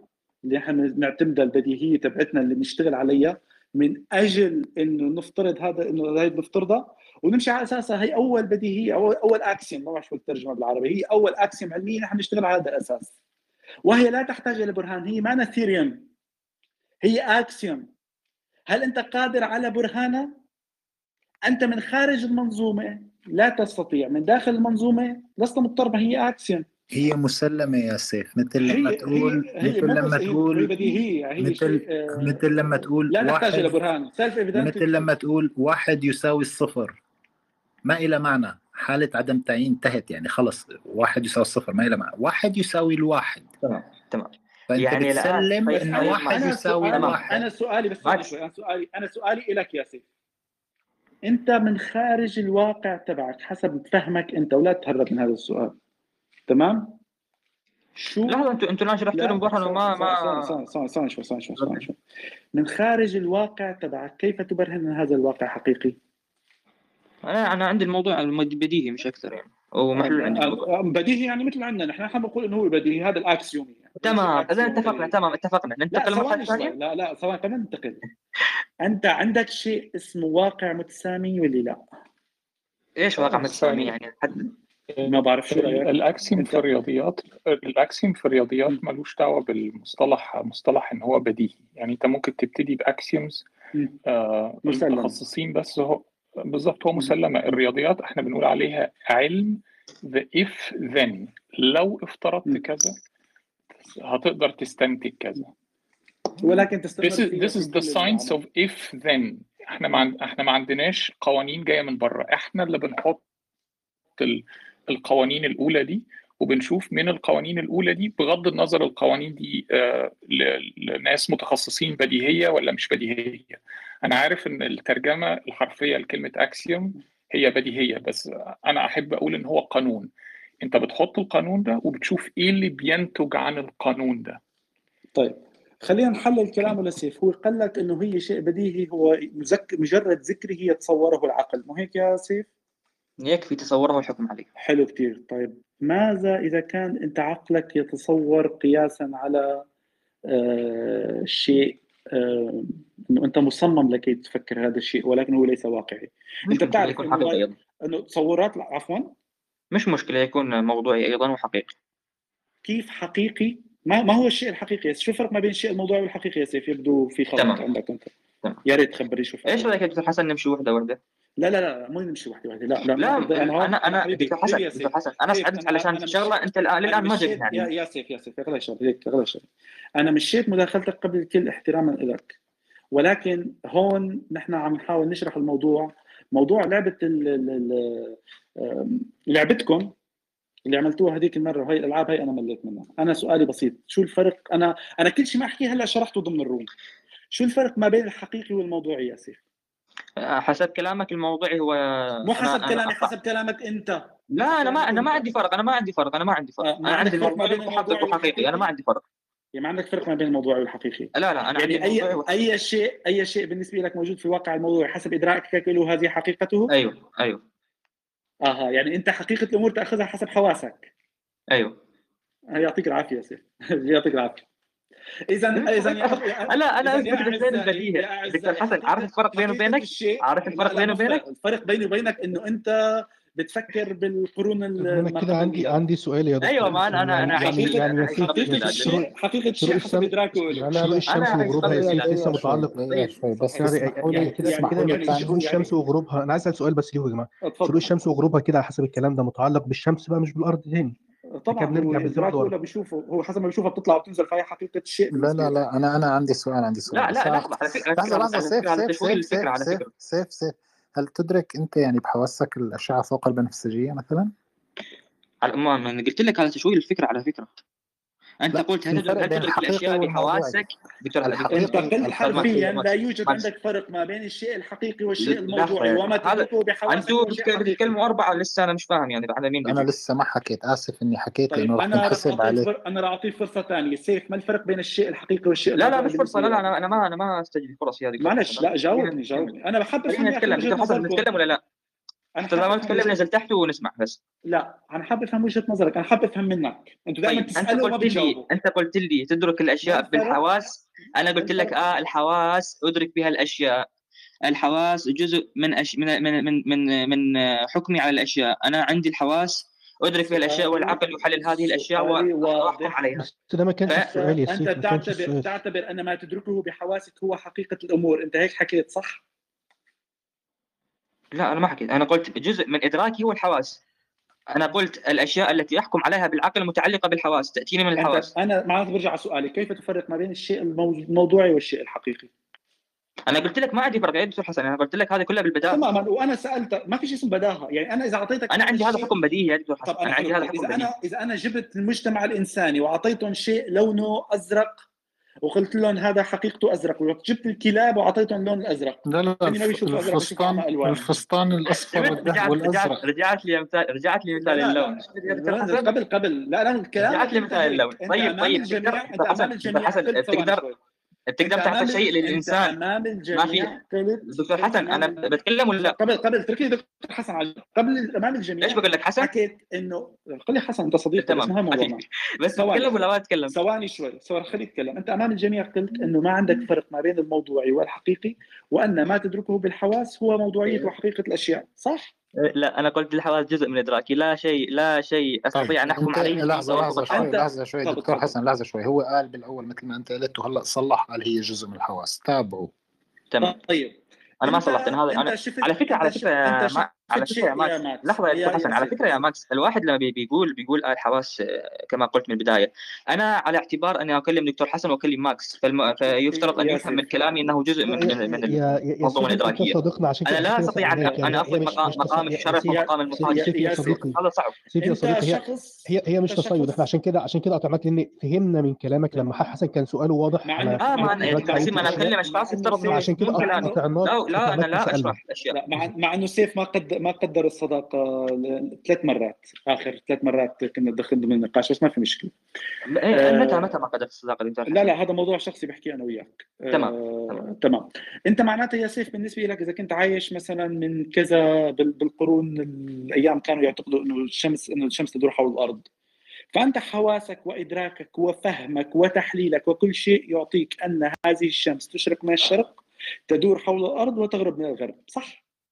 لا مش صح. لأن في أشخاص قبل الميلاد وفي أشخاص بعد الميلاد. يا سيدي يا سيدي. ومتأخرين وقالوا وقالوا ما- بكروية الأرض وقالوا ب- وجود قبل. قبل كروية قبل قبل ما تصير عندنا هي آه هذا. كل هذا كله كان موجود قبل الميلاد وبعد الميلاد. مش شرط إنه الشخص اللي يدرك بالحواس فلازم يقول بمركزية كلام كلام كلامك غير صحيح. نحن عندنا أيام طيب طيب لا، لا، طيب كلام قبل- مش صحيح. قبل أول أول ما أعتقد أعتقد أن الشمس تشرق كذا.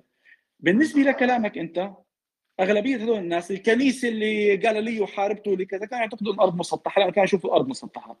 بالنسبة لك هذه حقيقة الأمور.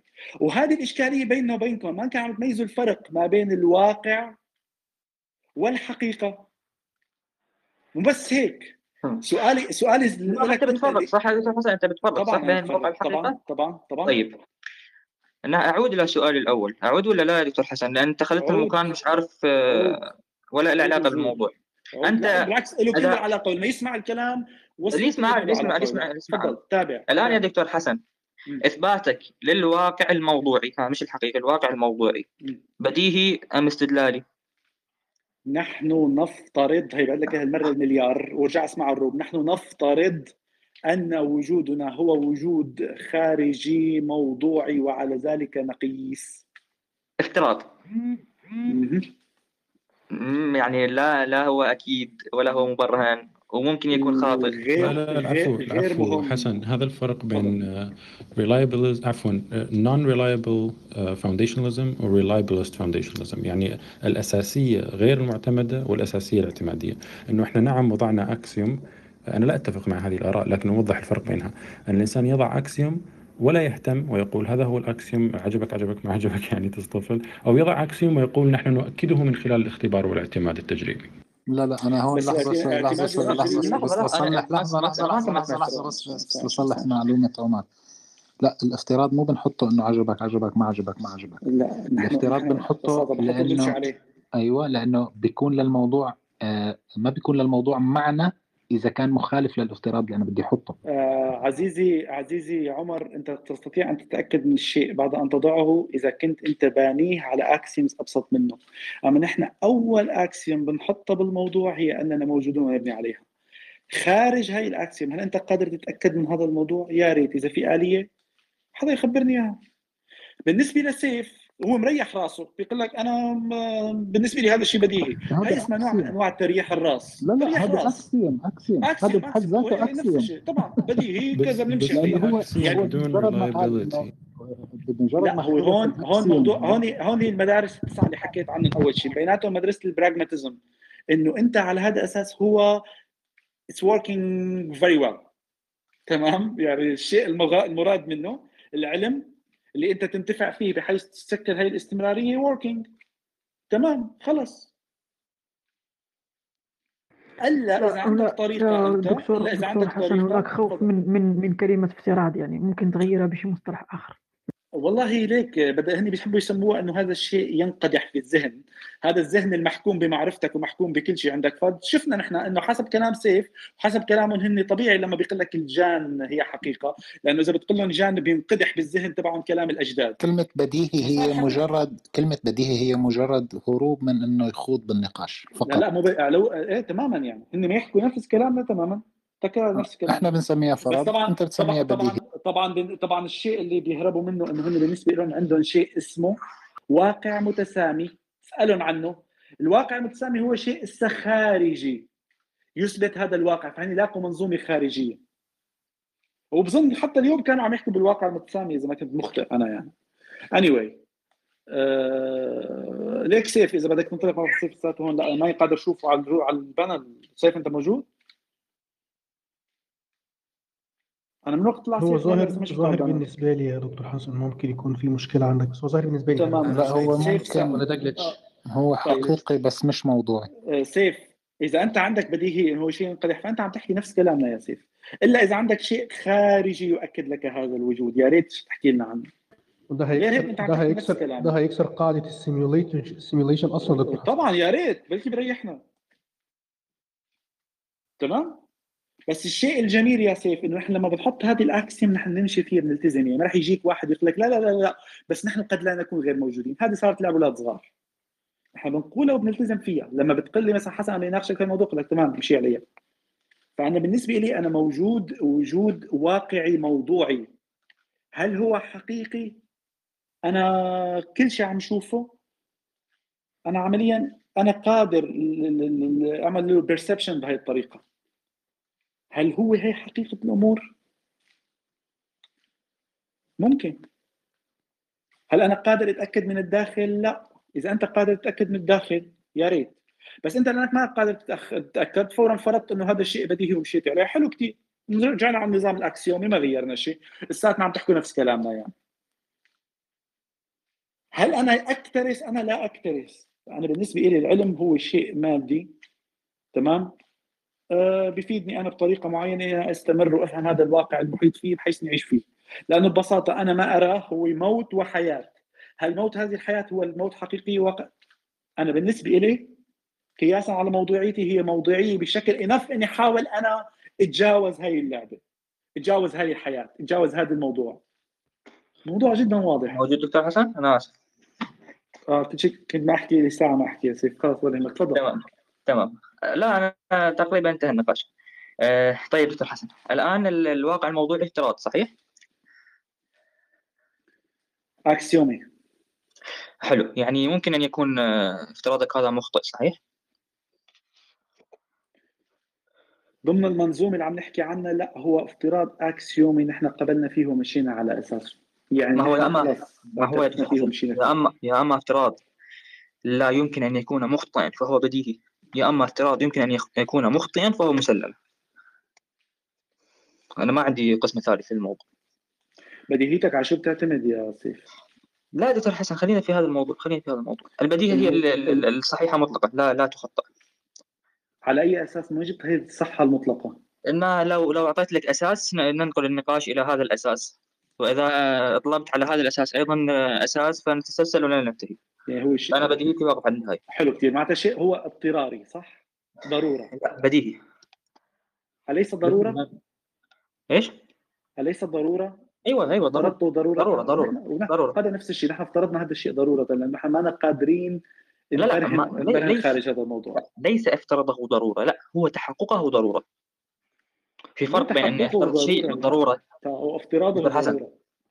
هو دكتور حسن في فرق بين ضرورة. بين, بين أني أفترض شيء ضرورة وبين أن يكون ذات الشيء ضرورة. لا هو افتراض الشيء ضرورة. ما هو هنا في الحالة اللي بيتكلم عليها دكتور حسن افتراضه هو ضرورة. ماني ماني. نع- نعود لنفس السؤال دكتور حسن. هذا هذا السؤال أنا أخلصه وأنزل تحت ما عندي شيء بعد. الآن افتراضك للواقع الموضوعي يمكن أن يكون خاطئا أم لا؟ إذا كان خاطئ فلن أعرف. داخل المنظومة لا. يمكن ببساطة. إذا كان. خاطئ فلن اعرف هذا هذا ما نحكي لنا الصبح يا أخي. إذا كان خاطئ فلن نعرف. لا يا حسن فهو إذا كان. خاطئ لا، لا، لا لا، أكسيوم. هو لو كان. خاطئ لو هذا؟ التحقق. أنا- يعني التحقق يعني خليني إنه- لسيف خليني اوضحها لسيف بطريقة أخرى. الحسن دكتور حسن دكتور حسن هذه في نقطة. هذه نقطة هذه نقطة جميلة دكتور حسن. خليني كان أيوه أيوه. أكمل أكمل. هذه نقطة خليني خليني أشرح قبل ما تكمل خليني هذه لك. هذه مهمة دكتور حسن. يا كان عزيزي إذا كان مخطئ يا أخي بعرف مهم خليني اشرحها حسن. خليني اشرحها جمله تمسك واحدة وتركض. جمله جملة لا لا لا لا لا تمسك وتركض خليني ما سكت يا خليني دكتور حسن. خليني أشرحها. أنا أعطيت أمثلة قلت لك في عندنا شغلات من خارج المنظومة داخل المنظومة لا نستطيع أن نعرفها. يعني اذا هلا نحن انضربنا باثنين أي شيء من أبعادنا وتغير كل شيء اكوردنجلي عليه. نحن ما رح نعرف. متفق معي أنت هون؟ يكمل يكمل دكتور حسن. أنا ب... لا أما ما اسمع ب... ما, ما, ما, ما بده يقول لا إيه ولا لا. بس أيوه ما أنت ما خلت ما خلتني ما, ما سمعت سؤالي أساسا. أحكي كل مداخلتك ما رح قاطعك كل مداخلتك تفضل. لا لا أنا عندي سؤال واحد بس سؤال واحد لا لا لا. أنا- آه، أنا- سيف أنا آه، عفوا عفوا مش سؤال عفوا مش سؤال مش سؤال أنا من وقت عرفتك على الكلب هاوس ما جاوبت ما جاوبت سؤال واحد. يا ريت. يعطيني الجواب جاوبه. سيف مش سؤال عفوا مش سؤال مش سؤال. أعود تفضل أعمل مداخلتك. مداخلتك كاملة. لا لا هو جملة واحدة. حتى وإن لم نستطع أن نعرف إن كان مخطئا هذا يظل تحت دائرة الإمكان. إمكان أن يكون الشيء خاطئا لا, لا علاقة له ب ب سواء عرفناه أم لم نعرف. هل أن يكون هذا الواقع افتراض الواقع الموضوعي داخل دائرة الإمكان أن يكون غير حقيقي أم لا؟ الآن نعرفه لا نستطيع أن نعرفه هذا خارج محل البحث. الإمكان شيء وهذا شيء. أنا أنا انهيت خلاص يا حسن. يعطيك العافية. ولا بسيط يا ريت. طيب. وبالنسبة للمواضيع الشخصية ف لا المواضيع الشخصية هي على جنب. هني هني ثلاث مواضيع فين نحكي فيهم على جنب يعني. تمام. أوكي.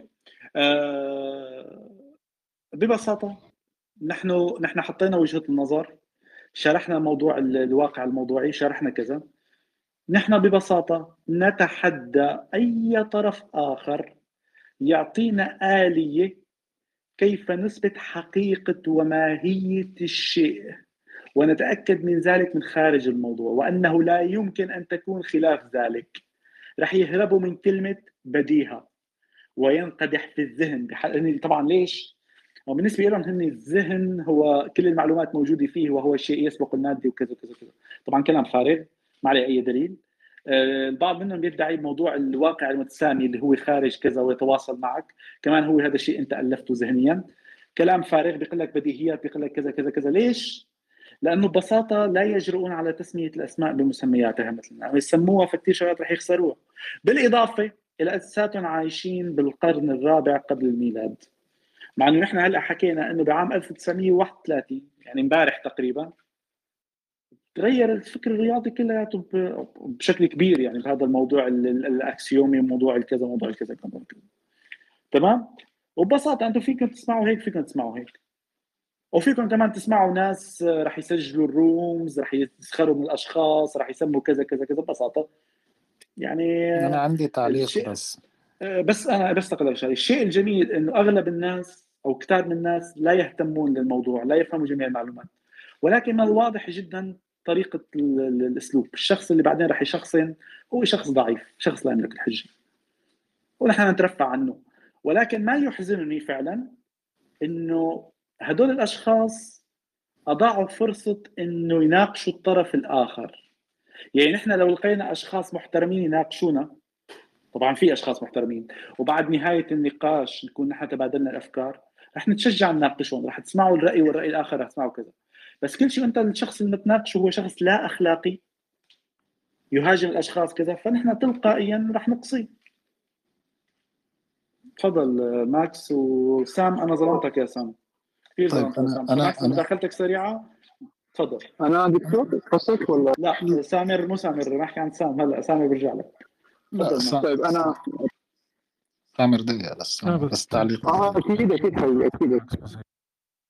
أنا بس سؤالي على تعريف كلمة يعني أنت لما بتفوت هيك نقاش بيجي واحد بيقول لك هي بديهية. طب شو بديهية يعني؟ آه هي خلص بديهية. بس ما تسألني عنها. بس ثواني بس ثواني ماكس. يا شباب أنا من الاشخاص أنا من الأشخاص اللي ما بتطرق لذكر أسماء الأشخاص. بس من قلة الأدب إنك تكون أنت امبارح عم تسب الناس وبعدين تشيل عنه ترفع إيدك. يعني هي اسمها بجاحة. أوكي أنا ما راح أذكر أشخاص ما راح أتناول كذا بس من ال... من البجاحة إنك تكون هذا الشخص عم تسبه وبعدين ما تناق... جاي تناقشه لأنه أنت عم تناقشه فأنت بتحترم أفكاره وكذا ما تناقشه. أما كنت تكون تسبه وبعدين تيجي ترفع إيدك آه عيب.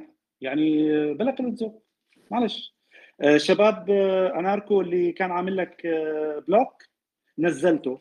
شخص كان عم يسبني إمبارح وعامل لك block ورافع إيده ليطلع. يعني okay. حقكم طبعا طبعا ماكس ارجو أرجو لا لا لا بغض النظر. ومش شايفها على ال hallway فمستغرب إزاي كده؟ يعني تخيل تخيل أنت يعني كان ما يسبنا امبارح. حقكم علي. أنا أنا رفعته وما كنت بعرف أنا رفعته وما كنت بعرف حقكم هذا هذا الأشخاص كنا نطلعهم بس أنا صراحة لأنه أنا وقتي ماني أنا ماني ما ما يضيع وقتي على عائلتي وكذا. فأنا أخذت آليت على نفسي أي فكرة بدي ناقشها. ناقشها في رومنا للعالم بدها تسمعها وتكون مسجلة وكذا الحاب يستفيد. الشخص المحترم بيطلع على العين والرأس. إذا بيطلع بيقول لي يا حسن أنت أفكارك كلها غبية بحطه على عيني والرأس. صدقا. أما الشخص اللي بدي اشوفه عم يتصيد عم يحكي أمور شخصية أنا لن أت... لن أذكره كاسم لأنه أساسا يمكن ما يذاكر اسمه. ولكن ببساطة ما راح أعطيه من وقتي لأني وقتي أهم منه. آه، مو قصة شوفة حال أو شيء أو لا. لا بس آه، عيب. يعني قلة أدب إنك أنت تكون تسب الشخص امبارح وهلا جاي تناقشه. أنت بدك تناقش شخص معناتها على الأقل أنت بتحترم إنه عنده آلية تفكير قد لا تحترم أفكاره هذا شيء مفهوم. فلا ببساطة روحوا ناقشوا حالكم روحوا احكوا آه، بالجن احكوا بالدفع النفاس للجان وطبيعي. أما الشغلات العلماء اللي ما يعملوا عليها ديبيتس ديبيتس عم يعملوا عليها علماء وبيضيعوا وقتهم وكذا وكذا وكذا هدول خلاص يا سخافات دكتور حسن مسحها فيا مرات خلاص يا ماني مسخرة يعني. را- رافع إيده وطالع بكل بك- طالع بكل بجاحة وعامل بلوك للناس كمان. تفضل ماكس طيب فأنا سؤالي بس موضوع لما واحد يذكر لي إنه هاي الشغلة بديهية. لا حبيبي أنت عم تسألني على أمور أنا عندي إياها مسلمات كمان وعم تطلب مني إني أفسرها تعال أنت فرجيني البديهيات اللي عندك. فسرهم برهن لي إياهم اثبت لي إياهم يلا.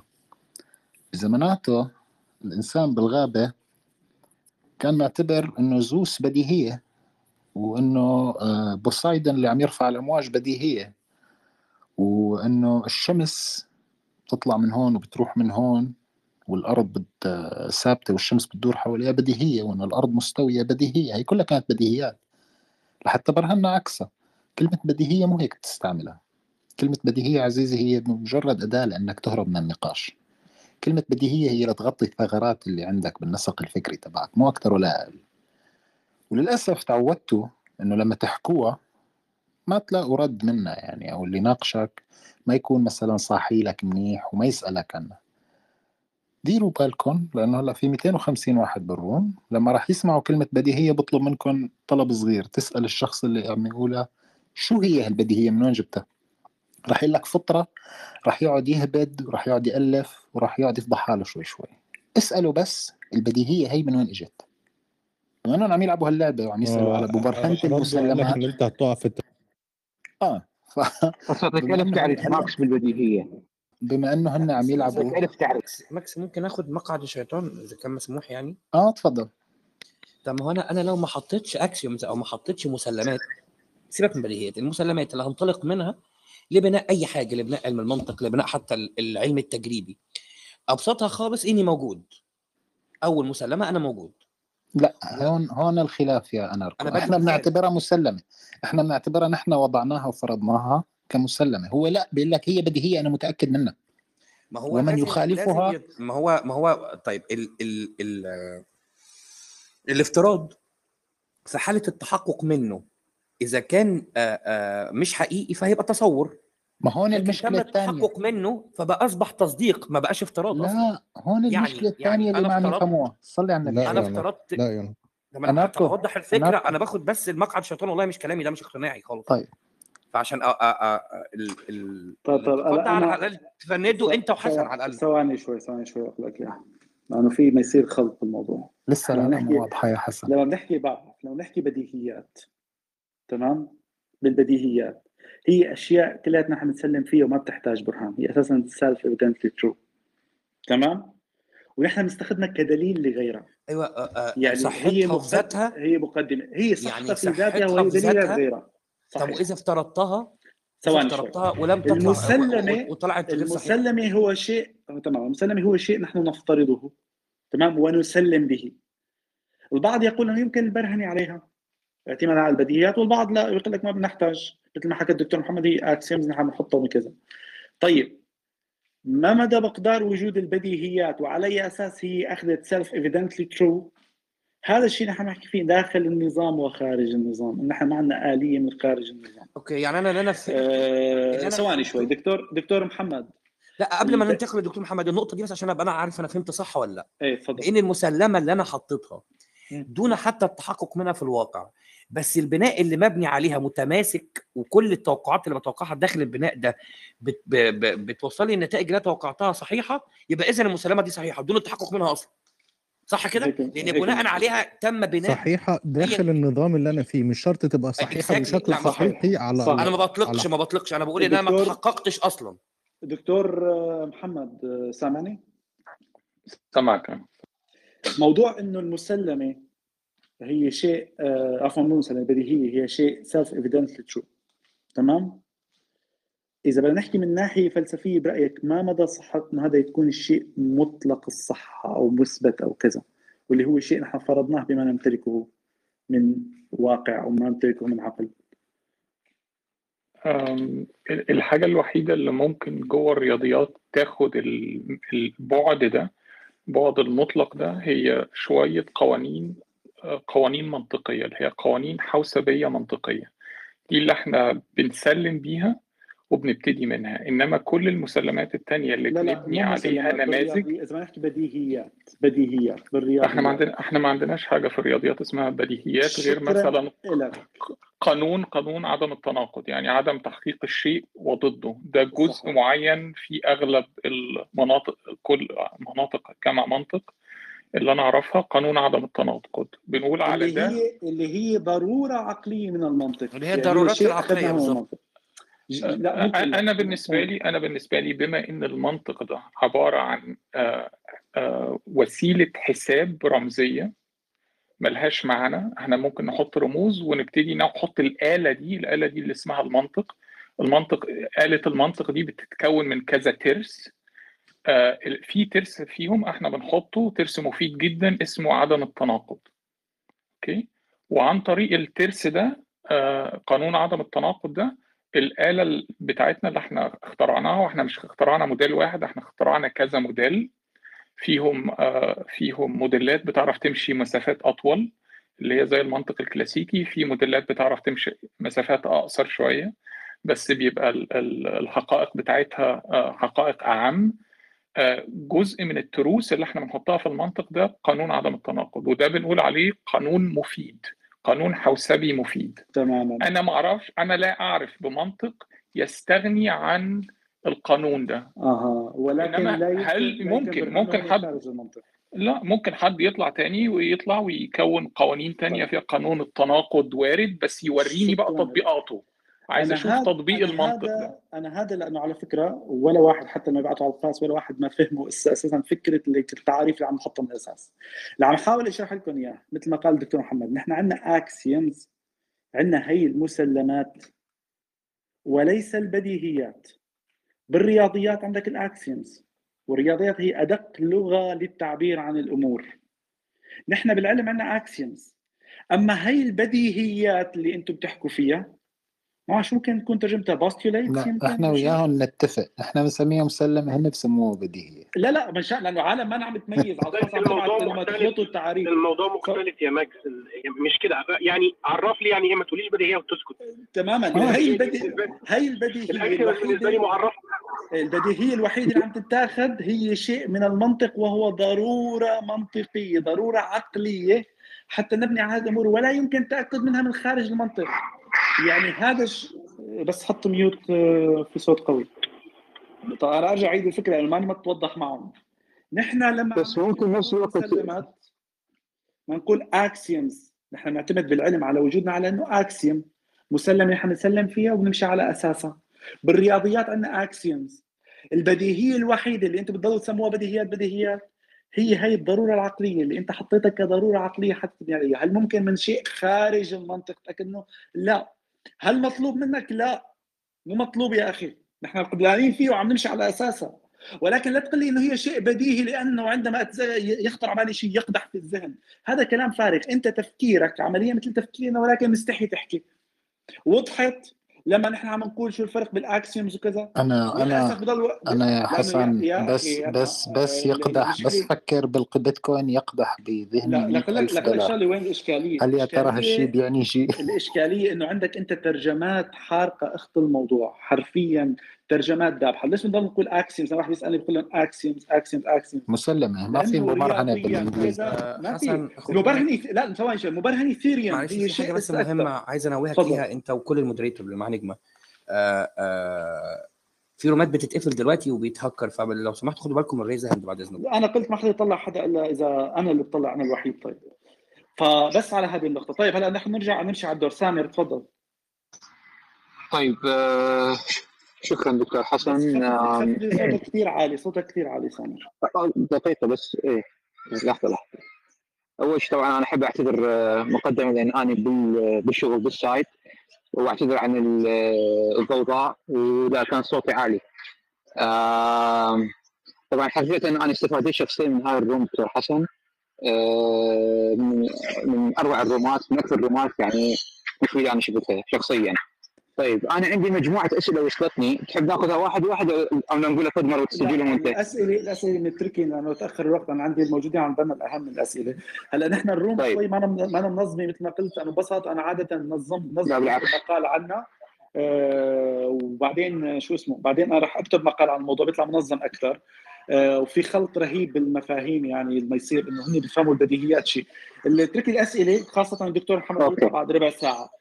خليني أخذ أوكي، أوكي. آه إيمان وأخذ كورد وأخذ عمرو وقلمان مو- بعدين نشوف إذا. معنا وقت.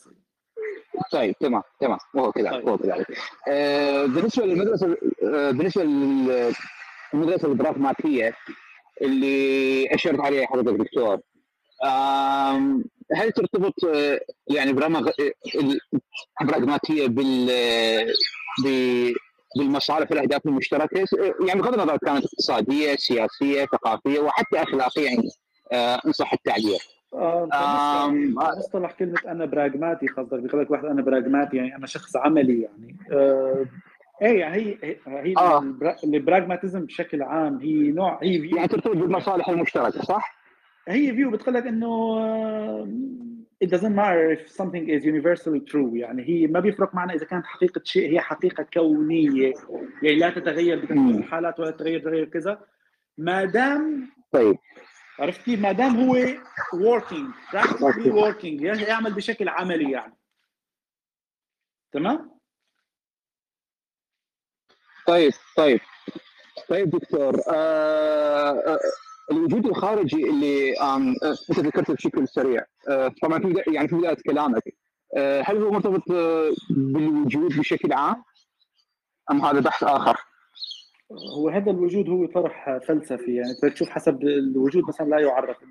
هذا بحث آخر ولكن عمليا نحن لما بنكون عم نحكي بنناقش نقاشاتنا بنقول وجود فنحن قصنا الوجود الخارجي. نحن قصنا الوجود الخارجي وليس الوجود الذهني يعني. ولكن هذا موضوع ثاني كمان. طيب, طيب. آه خليني شكراً دكتور. آه هلا خليني شكراً اخذ دكتور. إيمان. حبيبي. إيمان تفضل. هلا والله أهلين آه، حسان شلونك؟ شو أخبارك شلونكم كلكم إخواني؟ هلا هلا إيمان. هلا. يعطيكم العافية. شوفوا أنا والله بلملم يعني كذا يعني فكرة بس خليني أقول لك إنه هو كله كله قائم على الوهم. هو ما في حقيقة مطلقة بالنهاية لأن الوهم هو غير ثابت لأن كل شيء متغير في الكون يعني أي شيء ثابت أساسا انتهى يعني. فأنا الحين مثلا أنت جبت لي آه، مسلم أنا أثق فيك okay؟ وأنت تتكلم عقلي الآن okay؟ آه، خلينا نبدأ بالأول بالأول بالأول في معلومة أنا ما أعرفها جهل أنا أجهلها. وفي شيء قائم على الشك بأن في شيئين يعني آه، آه، يتردد ال- ال- العقل في في ترجيح آه، الأفضل فيهم. وفي عندك ال- ال- الظن اللي يكون هو يعني اي حدوث شيء حقيقي حاصل مثل غيم مثلا وأتوقع انه في من من البديهي انه يحصل يهطل مطر يعني. أوكي يعني لأن بس أنا مو على طول ثابت عندي ال- ال- ال- الغيم هذا وهم يعني أساسا معلومتي مو ثابتة. فتكون هي قائمة على شنو؟ آه، آه، على على آه، العقل. يعني هي تحاكي الآن عقلي. ما ما. بالثقة. يعني ما فيها تجربة ولا فيها بيان ولا فيها تبيان. بالتالي يسميها علم. الحين أنا عندي معلومة. أنا الحين عندي معلومة فقط. فبالتالي المعلومة هذه آه، وثقت فيها. و- وما عندي عليها بيان. يكون مثلا إذا أنا مثلا تحققت من من من خلال حواسي هذه من خلال ال- ال- ال- ال- ال- البصر أو الشم أو التذوق أو اللمس أو التجربة. فبالتالي يكون عندي ينتقل من من من الثقة أو أو من العلم إلى عين اليقين وتكون إيه هي؟ آه، آه، ال- ال- البيان. تكون عندي بينة الآن بينة. في شيء عندي بين آه، ومن هنا أيضا تقام فيها الفرضيات. يعني أنت الحين مثلا إذا أنت مريض المفروض أنت تروح المستشفى. إذا أنت مثلا سويت حادث المفروض تبلغ الشرطة مثلا يعني. فبالتالي في فرضيات هذه طبيعية من البديهي يعني تكون هي. أيضا عندك ننتقل إلى الحق اليقين هي الحقيقة بأن بالبرهان.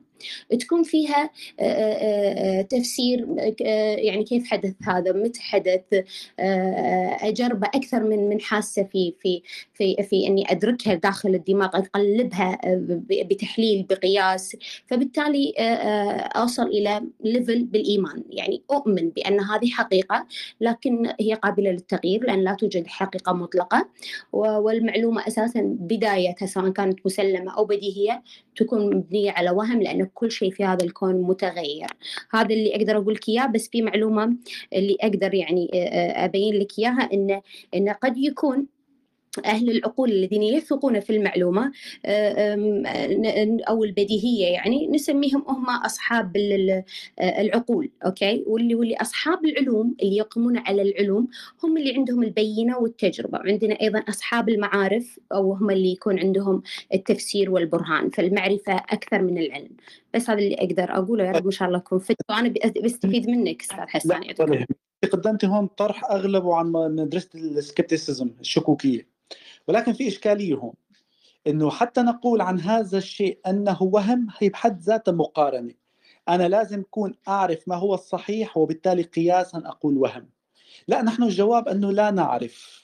هذا الشيء مدى مدى مطابقته للحقيقة. قد يكون مطابقا للحقيقة. هاي اللي عم احاول وصله أنا من أول ما حكيت عن نظرية المعرفة. قد يكون مطابق للحقيقة ولكننا لا نعرف. الوهم نحن الشيء نتوهمه لو يصير معنا هلوسينيشن نقول عنه هو وهم قياسا إلى موضوعيتنا نحن حاليا. الحلم نقول عنه حلم لأنه عندما نستيقظ نعرف إنه نحن وجودنا موضوعي أكثر من ذلك الحلم. فبالتالي نحن ما قادرين أما كلمة عين اليقين فنحن ما بنعرف شو معنات عين اليقين. يعني عينة يعني تجربة يعني آه sorry آه. okay يعني عين يعني في تجربة. أيوة. التجربة بتعطيك معرفة حول الشيء وليست حقيقة الشيء. قد تكون المعرفة مطابقة أو لا أيضا لا نعرف. تعطيك علم فقط صحيح. صحيح. ليش لا نعرف؟ لأنه ما عندنا آلية خارجية نقدر من خلالها التحقق. يعني كيف مثلا؟ نحن نقول أن هذا الشيء موضوعي إذا كان يتصف بكذا وكذا قادرين قياسه ولكن هذا الشيء حقيقي. نحن ما عندنا الآليات ما عندنا ال criteria. فبالتالي نحن لا نستطيع أن نقول أن الواقع مثل ما بيح... مثل ما ما بيحق لي يقول أن الواقع حقيقي وأنا متأكد ما بيحق لي يقول أنه وهم وأنا متأكد. ولكن أنا أنا شرحت عن موضوع ال skepticism أول شيء هيك على السريع. أنا ممكن آخذ كل مدرسة من مدارس الحقيقة وأحكي عنها لأنه هن تسع مدارس وتسع مدارس مهمة يعني. من بيناتها إذا هي ليست وهم وليست حقيقة وين نروح؟ شنو يعني نحطها على على أرض يعني صلبة نتفق فيها شنو هي؟ بما أنه نحن لا نعرف اي والله نفترض أن وجودنا موضوعي ونعمل على هذا الأساس. و it's it's working very well so far يعني فليش ليش وجعة الرأس يعني؟ أنتم إذا قادرين تعرفوا يا سيدي اثبتوا لنا ونحن رح نكون لكم من الشاكرين. استمتع. خلاص يبا استمتع الحياة كلها متعة تماما. طيب آه خليني آخذ كورد. طب أقول حاجة بس يا حسن سريعة. ممكن؟ تفضل. معك okay. طب برضو مقعد الشيطان نفسه هو هو. من نفس المنطلق بان أنا ب- آه، بأسلم ب- ب axioms أو بمسلمات. دون التحقق منها أو دون الاكتراث من التحقق منها إيه اللي يمنعني ما تكونش المسلمه دي وجود قوة خارجية. هي اللي هتخليني أقيس على أو أتحقق من خارج المنظومة أصلا. يعني إيه اللي هيخليني أدحض فكرة إن أقول الاله فرضيه زائده عن الحاجة؟ في وقت إن أنا آه، خارج هو خارج المنظومة فممكن يكون كلامه أدق. آه لا لأنه ببساطة نحن لما افترضنا شيء بك أنت ال axiom لما بتفترضها أنت عم تفترضها من داخل المنظومة عزيزي. يعني ال axiom هي داخل المنظومة. مو بتفترض axiom خارج المنظومة وتقيس عليها. يعني ال axiom إحدى صفاتها أنه هي من داخل المنظومة ال- ال axiom المنطقية تبني عليها. فأنت إذا افترضت إنه هذا الإله axiom خارجية رح تفترض كمان إنه إن هذا الإله يتواصل معك ورح تفت... رح تعمل منظومة افتراضات كاملة دليل عليها وهو ما يسمى a.k.a الدين. هن عملوها هن افترضوا منظومة كاملة خارجية اسمها الواقع المتسامي أو الدين أو الوعي الذي يسبق المادي يعني عملوها ولكن هل قدمت أي فائدة؟ هل قدمت أي إضافة؟ نحن نرى أنه لا الدينيين يروا أنه نعم. فهن عمليا الطرح اللي انت عم تطرحه عملوه. حسن ولكن هي هذه يسمونها تشوهات المعرفة. بالنسبة لنا بالنسبة للمتدينين بيشوفوا أنه هي معرفة متساميه لن يصل لها البشر. يعني أنت اللي حكيته يا أنا أنا هذا اللي قلته لسيف من شوي. قلت له سيف أنتم بالنسبة لكم فرضتوا بما أنتم ما كنتم قادرين تبرهنوا حقيقة الواقع الموضوعي استخدمتوا الواقع الذهني تبعكم ال subjective subjective reality ومن اساسها الفتوا شيء transcendent أو transcendent reality واقع متسامي افترضتوا إنه اله وطريقه تواصله انه عنده المعلومات وشرح لكم المعلومات عن الواقع تبعكم اللي أنتم طلعتوها أساسا من الواقع الموضوعي واعتبرتوا إنه كل الأمور تمام ونحن حلينا المعضله 3 ضرب 3 1000 يلا أعطيتك جواب. جواب صح ولا لا؟ مو مشكلة. فافترض. في عالم عم تفترض في عالم عالم عملت هيك. إذا هذا الشيء أقنعك جو فور ات مو أنت طبعا كاناركو بس بحكي الشخص أما بالنسبة لنا نحن نحن ما أقنعنا إنه لقينا العلم هو اللي عطى الفروتس الحقيقية اللي هي معتمدة على الواقع الموضوعي المادي تبعنا وماشيين. طيب. دكتور حسن لو سمحت لي. تفضل. هي هي الفكرة إنك لما بتفترض آه، أنا مش عارف ما أقدرش أقول axiom من خارج المنظومة. هو منفصل عن المنظومة. يعني لو عندك منظومة وافترضت شيء خارجها لأن ال axioms اللي انت بتتعارف بيها واللي انت بتقيس بيها إدراكك واللي انت بتتعامل بيها مع المنظومة بتاعتك هي axiom axioms داخلية. مجرد ما افترضت أي شيء خارجها هو منفصل عنها. مفيش ما يثبت تواصله معاها ما ي- إن لم يتم تغيير في في المنظومة بتاعتك بشكل خارجي. ولا إيه رأيك في الكلام ده؟ ما هو هذا اللي حكيته إنه هو ما فرض axiom هو فرض منظومة خارجية تماما. تحتاج بحد ذاتها إلى برهنة. يعني هو هو ليك هو ما افترض axiom هو حتى ما افترض theorem مبرهنه هو افترض زمرة منظومة كاملة. افترضها كلياتها إنها صحيحة وألف شغلات لها علاقة بتبعتنا وأعطانا إياها وبدنا نصدقها. ليش؟ لأنه هيك. فأشكالية بحد ذاتها. طيب آه كورد. مساء الخير جميعا. شكرا كثير لل- للمحاضرة. محاضرة؟ سميها محاضرة. لا لا المو... آه... خلينا نسميها هي تبادل أفكار لأنه لاحقا أنا مثل ما قلت لك أنا عادة بكتب مقال بنظم فيه الأفكار بحيث تكون أسهل على الناس. أما هلأ كلياته هيك كان من بنات أفكاري لأنه عملناها بشكل مستعجل حسب الوقت المتوفرين. بس بكرة بدي أحطها كلياتها مع المراجع تبعها مشان تصير أوضح الأمور. لأنه حتى نقطة أنا thanks for ماكس يعني و thanks to ماكس لأنه هو يوضح فكرة إنه مفاهيمنا نحن لما بنحكي axiom علمية وهن بالنسبة لهم بديهيات يا- هي هي يعني إشكالياتنا دائما تيجي بالتعاريف وإشكالياتنا ما تيجي بال... بالأرض اللي عم ننطلق منها. هن بالنسبة لهم ال- ال axiom درجة متقدمة نحن ماشيين بال axioms يعني. فسميها حوار. تفضل. آه آه، شكرا. هي أول نقطة كانت بالمصطلحات. يعني هو يا ريت لو كل الأطراف تجتمع وتتفق على مصطلحات معينة ونمشي فيها. عشان أنا بسمعهم بيستخدموا مصطلحات. إحنا بنستخدمها بشكل آخر. يعني هم بيميزوا ما بين المسلمة والبديهية. إحنا بنشوف الشيء البدهي هو إحنا بنسلم فيه عشانه بدهي ونقيس عليه. فوالله بدي أسأل على المو... ال... الضرورات العقلية ال laws of thought إحنا هاي بناخذها ك axiom عشان هي الأرضية اللي منها نستدل على الأشياء. إحنا لو استدلينا بدون ما نحطها ك axiom راح نوقع في آه، يعني infinite regression وما ما راح نوصل لنتيجة فبس نثبتها ك axioms بنحط لها شروط معينة ك axioms إنها تكون شغالة في هذا.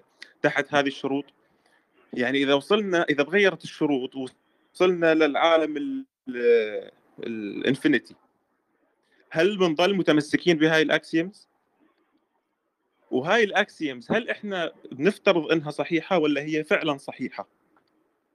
هلأ هي ما لها دليل خارجها ولكن يعني أنا قارئ قراءة سطحية جدا على كورت غودل والفكرة بالرياضيات إنه this statement is true بس cannot be proven فهل برضو إحنا بنحكي إنه الضرورات العقلية هي true but cannot be proven تمام. هلا الدكتور محمد جاوب علي هلا إذا هو موجود كمان بيجاوبنا عليها بس أنا بزمانتي سألت هذا السؤال. أول شيء هلا جاوب علي إنه مثلا شيء ضروره عقلية مثل قانون عدم التناقض هو شيء مفيد. مفيد لذلك نستخدمه. كلمة مفيد غير كلمة إنه هو شيء حقيقي أو صحيح. بالإضافة إلى إنه هل نحن ممكن نتخلص منهم؟ حسب ما فهمت من الدكتور محمد إنه مثلا في كتير حالات عندهم ما بيستخدموا الثالث المرفوع. صح دكتور محمد؟ ما أنه وارد بنوب الثالث المرفوع. ما بيحتاجوه أساسا بالضبط البراهين بتبقى حتى لو استغنيت عن القانون المنطقي ده ال- ال- البراهين بتبقى أطول بكتير إنما ال- المبرهنة اللي أنت أثبتها أو البرهان بتاعك بيبقى ليه حاجة اسمها محتوى خوارزمي. يعني أنت بتبقى حاطط مجهود أكبر في في الإثبات إنما الإثبات اللي أنت عامله بطريقة آه، مش مستخدم فيها الثالث المرفوع بيبقى كإثبات ليه قيمة حوسبية مش موجودة في ال- في البراهين اللي انت بتعملها بشكل كلاسيكي. فانت بتستغني عن حاجة بتبذل مجهود أكتر إنما الإثبات بتاعك بيبقى فايدته أكبر. يعني لم يعد ضرورة حتى. أوكي؟ أنت معنك يعني الضروره إنه هذا الشيء ما فيك تستغني عنه. لم يعد ضرورة الثالث المرفوع مثلا بهي الحالات. يعني. بالضبط. طيب كورد مشكور جدا. خليني آخذ دكتور حسن تفضل دكتور. حسن عفوا آه لا أنا أنا تأخرت شوي الخاص اتركوا لي بشوفه بكرة. جايين كثير شغلات على الخاص. تفضل تفضل نسيم. أوكي سريعا. في مسألة ال- المسميات آه، أنتم سامعيني؟ واضح إن في مشكلة. مسموع مسموع مسموع. تفضل. أوكي آسف. تمام. ال- مسألة المسميات الشيء الطبيعي إنك لما بيكون عندك منظومة والمنظومة دي ثابتة وجودها إن ال- القديم الشيء القديم اللي خلينا نقول بين قوسين عفى عليه الزمن هو المفروض يعمل adjustment مش هاجي النهارده وأعيد تسمية العلوم بالكامل. آه علشان في ناس ملتزمة أو شايفه ان هي لازم تلتزم باستخدام معاني آه لم تعد مستخدمة علميا أو بقى لها مجموعة من ال آه من خلينا نقول من المعاني المختلفة. يعني المسميات لها معاني مختلفة لأن العلم ومفهومنا للعلم تطور. فهنا مين اللي مطلوب منه يعمل ادجستمنت هنغير العلوم بالكامل علشان ناس مص- مصرة تستخدم معاني لم تستخدم من مئات السنين أو لم تعد valid من عشرات ومئات السنين. فده سؤال مهم لازم نساله لنفسنا كل مرة بنتكلم فيها على معنى المسميات. الدكتور شكرا. الدكتور نسيم هذيك اليوم ما يسألوني الشباب. قالوا لي إنه أنت حرفيا يعني إنه أحيانا ليش مثلا بيسالك واحد سؤال يعني بمعنى مثل خلص يعني بتحسه hopeless case لأنه أنا مثل شخص عم ناقشه بالأمراض. هو مقتنع حتى الآن إنه الأمراض سببها الجن وأنت ما تحكي له عن أنواع ال viruses مثلا. تحس إنه ما في أرضية. خلص انتهى الموضوع. ما في أرضية مشتركة يا أخي. شو بدي أقول لك؟ أنت أنت شفت. شفت الفيديو اللي بعته لك النهارده دكتور حسن؟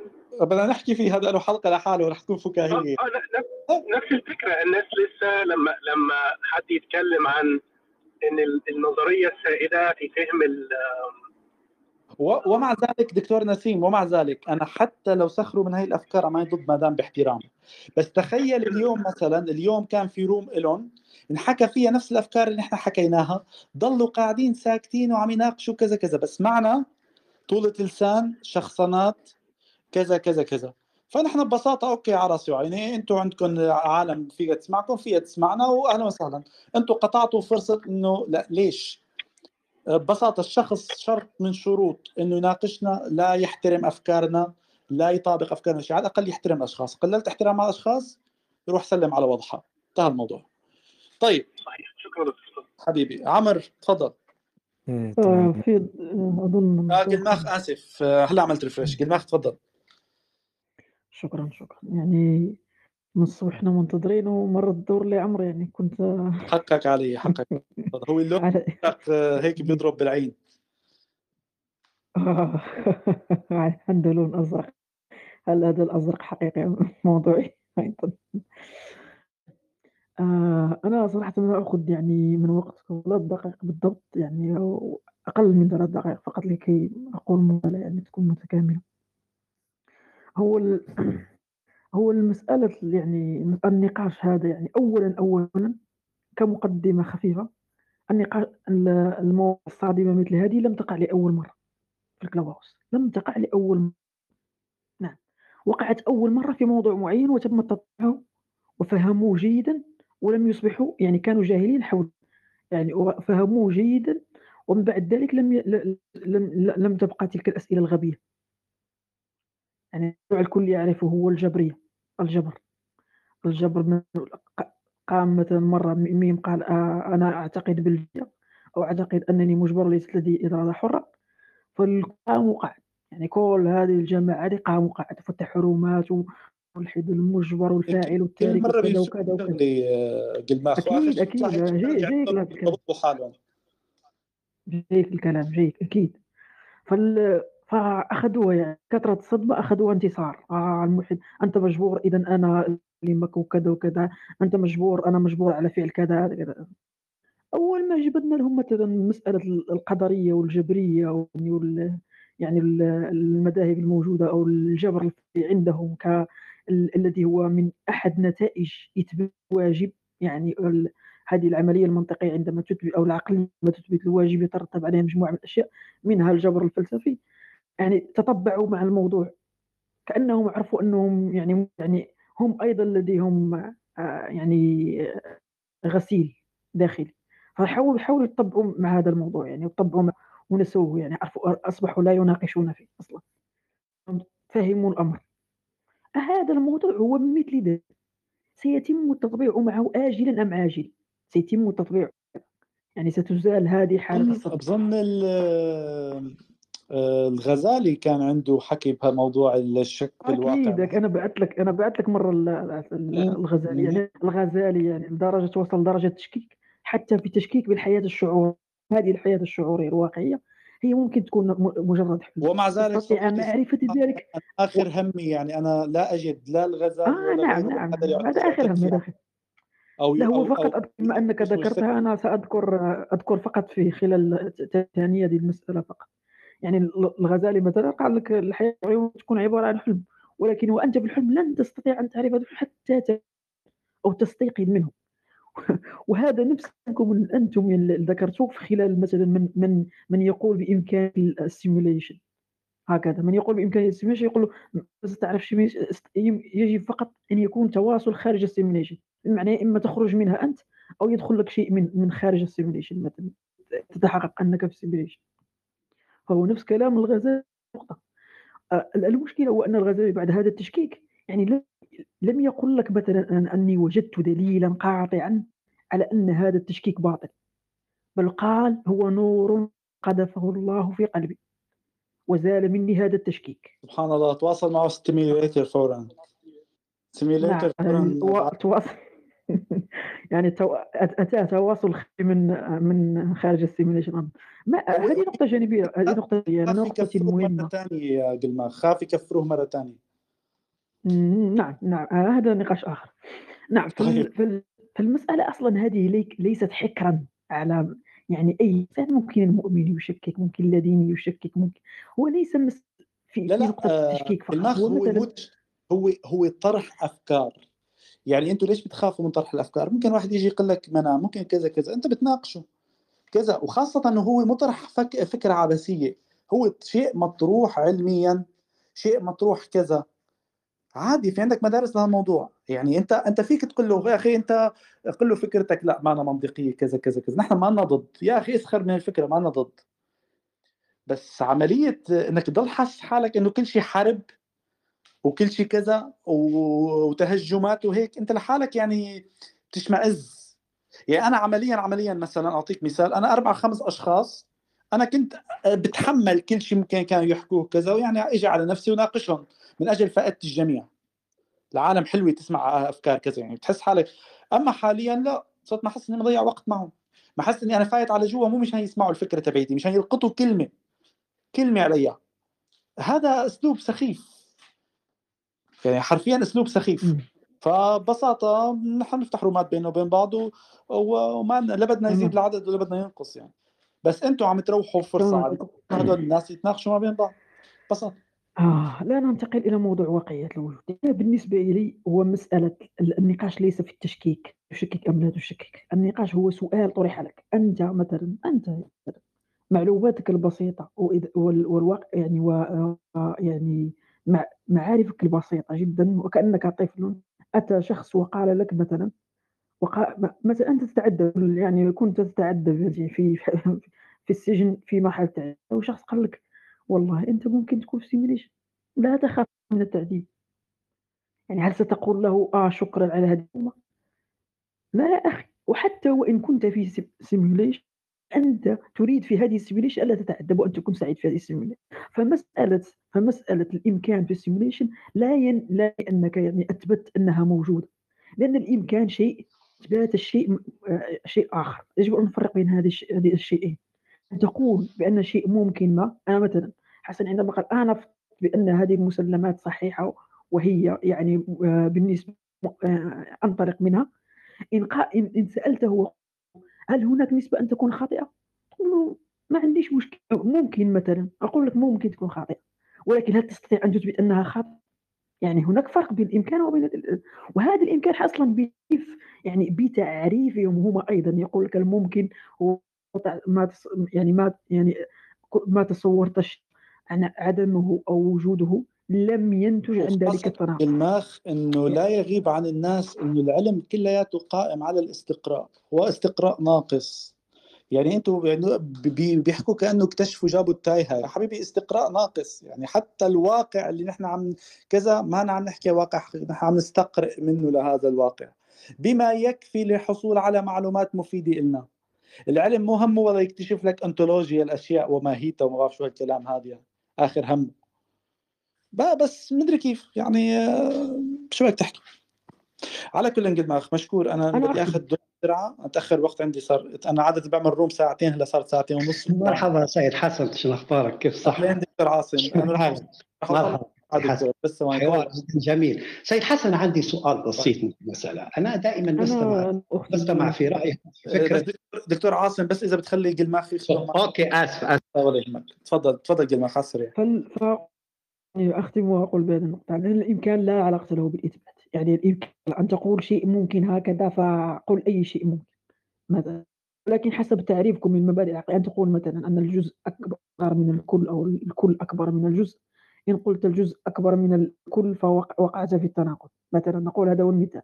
أنت حتى قلت أنت هذا الواقع ليس هو ما ليس هو ما ليس هو نفس الشيء ما عليه. يعني هو مغاير لما مثلا. لم تقع في التناقض يعني لا لا لا, لا, لا يوجد هناك يترتب عن ذلك.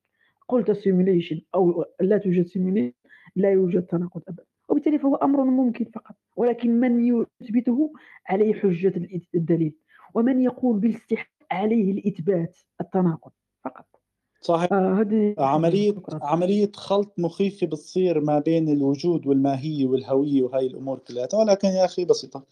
خير. آه طيب. على السريع إذا بدنا ناخذ هلأ عمر.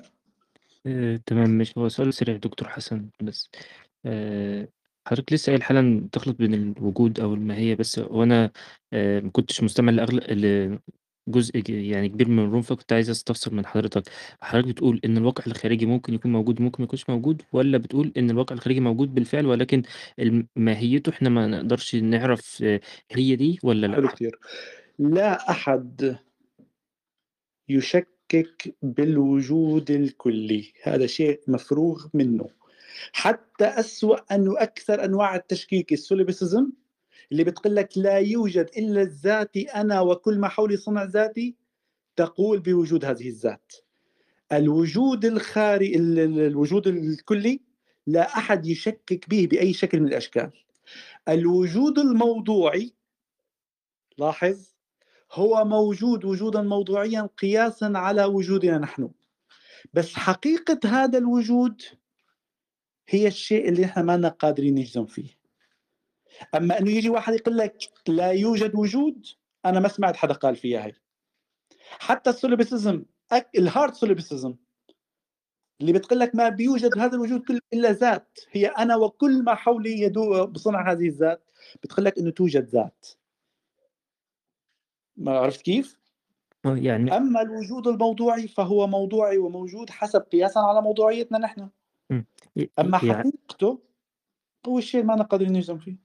آه يعني أنا بالنسبة لك دلوقتي موجود آه، لا مجال للشك في ده بالنسبة لحضرتك. لكن كون كون في شيء آه، عاقل آه، يحدثني صوتيا ويتفاعل معي نعم. لكن إذا أنا ماهيتي تعرفت بقى عليك أرض الواقع إذا تعرفت عليك أرض الواقع تزداد تحققي من آه، هي الأمور. كذا لأنه ببساطة في عندك ال Turing test سامع بال Turing test لا الصراحة. Turing test هو اختبار تورينج اللي عمل ال- شو اسمه آه، فك الشفره الألمانية. الانيغما كان اسمه ما هيك؟ بالضبط. آه. هو ال- هو أب أب الحوسبة. صحيح. آه هذا الاختبار لحتى يشوفوا إذا الروبوت قادر يغش الناس ويقنعهم إنه هو بشر. وبيعملوه على ال AI ممكن وصل لمرحلة يكون هذا ال AI قادر يتفاعل معك عبر تطبيق معين ويقنعك إنه بشري تماما دون أن تلاحظ هذا الشيء. إنك تجيب إنسان وروبوت وإنسان وكذا ويحكي مع الناس ويقدر يميز ما يقدر يميز مين وقتها بيتجاوزوا. هل تجاوزوا حدا ولا لا؟ لظ- حتى الآن ظن ما تجاوزوه؟ ما بعرف. آه، بس أظن حسان يمكن هذول اللي يطلعوا لنا بالتلفزيون مثلا يكون صورة هولوغرامية في في لا لا لا لا لا لا, لا آه، مو الأشكال. نحن عم نحكي عن ال عن ال شو اسمه ال AI يعني ممكن ما يكون شكل بنوب مجرد software عم يحكي معنا. منطقيا منطقية الحديث. إيه، هذا يعني يعني ما تقدريش ما من منطقية عنده الحديث تفرقي عنده تلقائية وعنده منطقية وعنده أخطاء بشرية مخ... عاملها كذا. وعنده قدرة على التفاعل معك بطريقة أنت مانك قادرة تميزي هذا الموضوع. بنقيس هلا. الذكاء الاصطناعي لهذه الأجهزة مثلا؟ ما ما بظن لسه في واحد جاوز Turing test وأنا حاكي عنه ضمن ال AI ال room اللي عملتها على ال AI فيا عمر إذا تطورت لاحقا هذا موضوع ال AI أنا ببساطة لن أقول ان ما يتحدث معي بشر ولكن أنا عندما قابل كل ما أنت زاد التفاعل مع هذا الشخص وزادت الأبعاد اللي عم تحكي معه فيها كجسم وكذا كل ما زاد تأكدك. ولكن هل أنت كذات مستقله عني قياسا على وجودي الموضوعي نعم أنت خارج ذهني يا عمرو. ماشي أنا مش بتكلم في اي اي خالص أنا بتكلم لو لو حضرتك شايفني ولامسني وبسلم على حضرتك.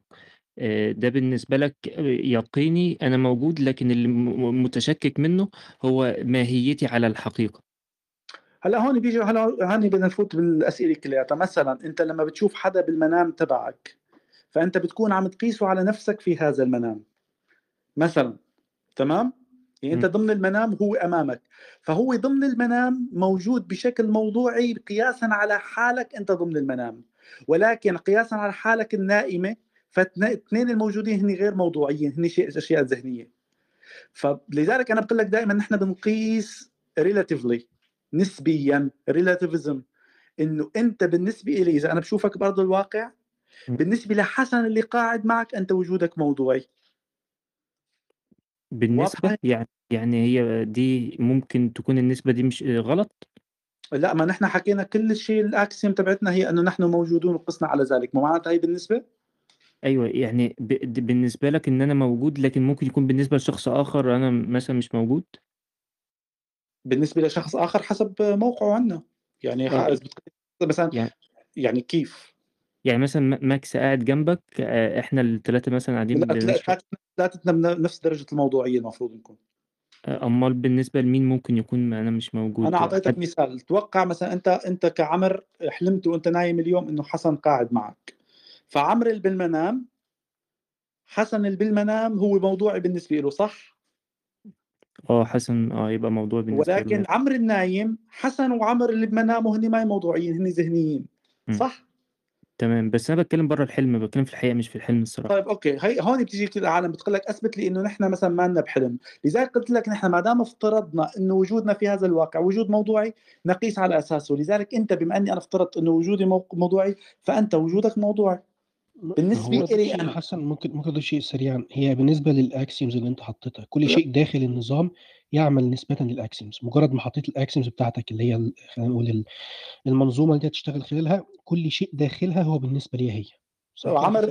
وعمر نحن حاكيين انه ساعتين ونص يعني نفس حول هاي النقاط وتعاريفهم وكل مدرسة ال universalism شو بتقول لك وال pragmatism شو بتقول لك وال relativism شو بتقول لك ال realism وال materialism وأنا كنت يعني ماشي كويس لحد ما طلع مع معاك سيف و- وجزء بقى إحنا بنفترض صحة الكلام ده فهي دي بس اللي عملت لي إشكال. عزيزي وأنتم تفترضوا أنتم صدقني أنتم الشغلات اللي عم تحكوها من ضرورات عقلية هي افتراضات.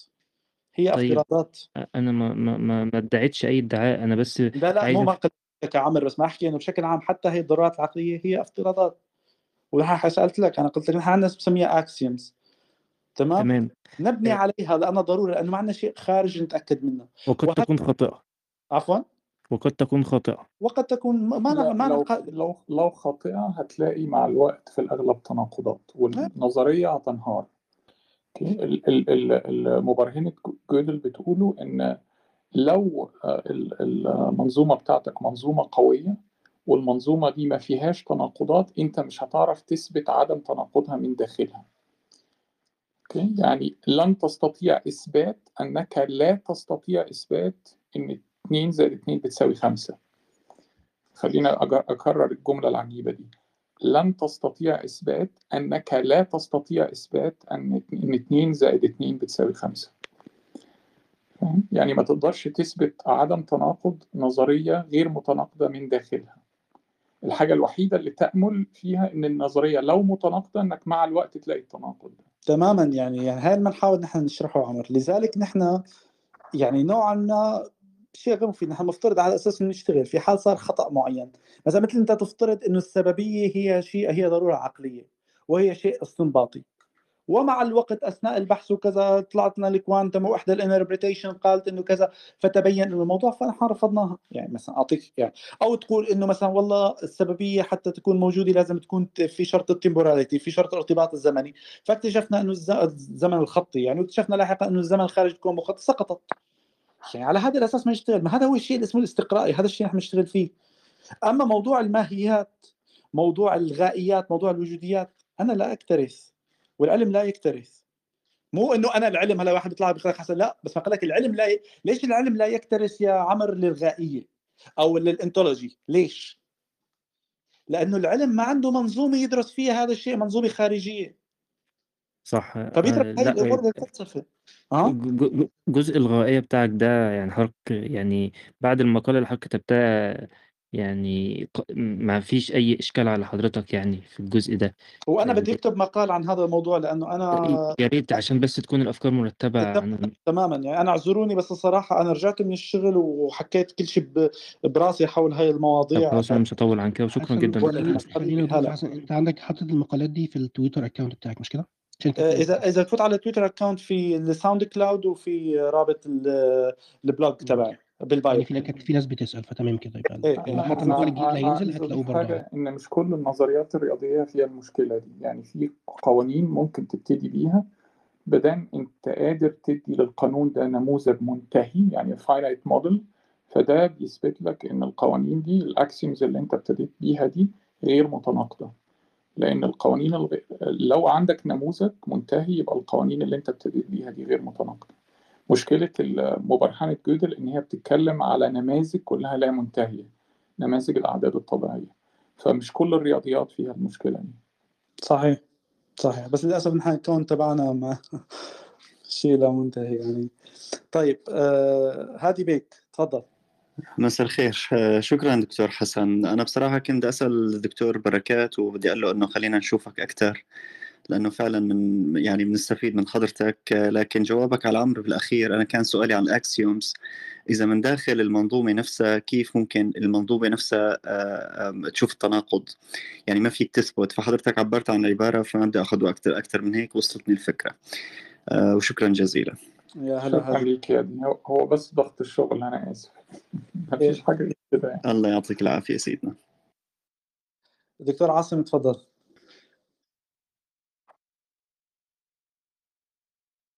دكتور عاصم.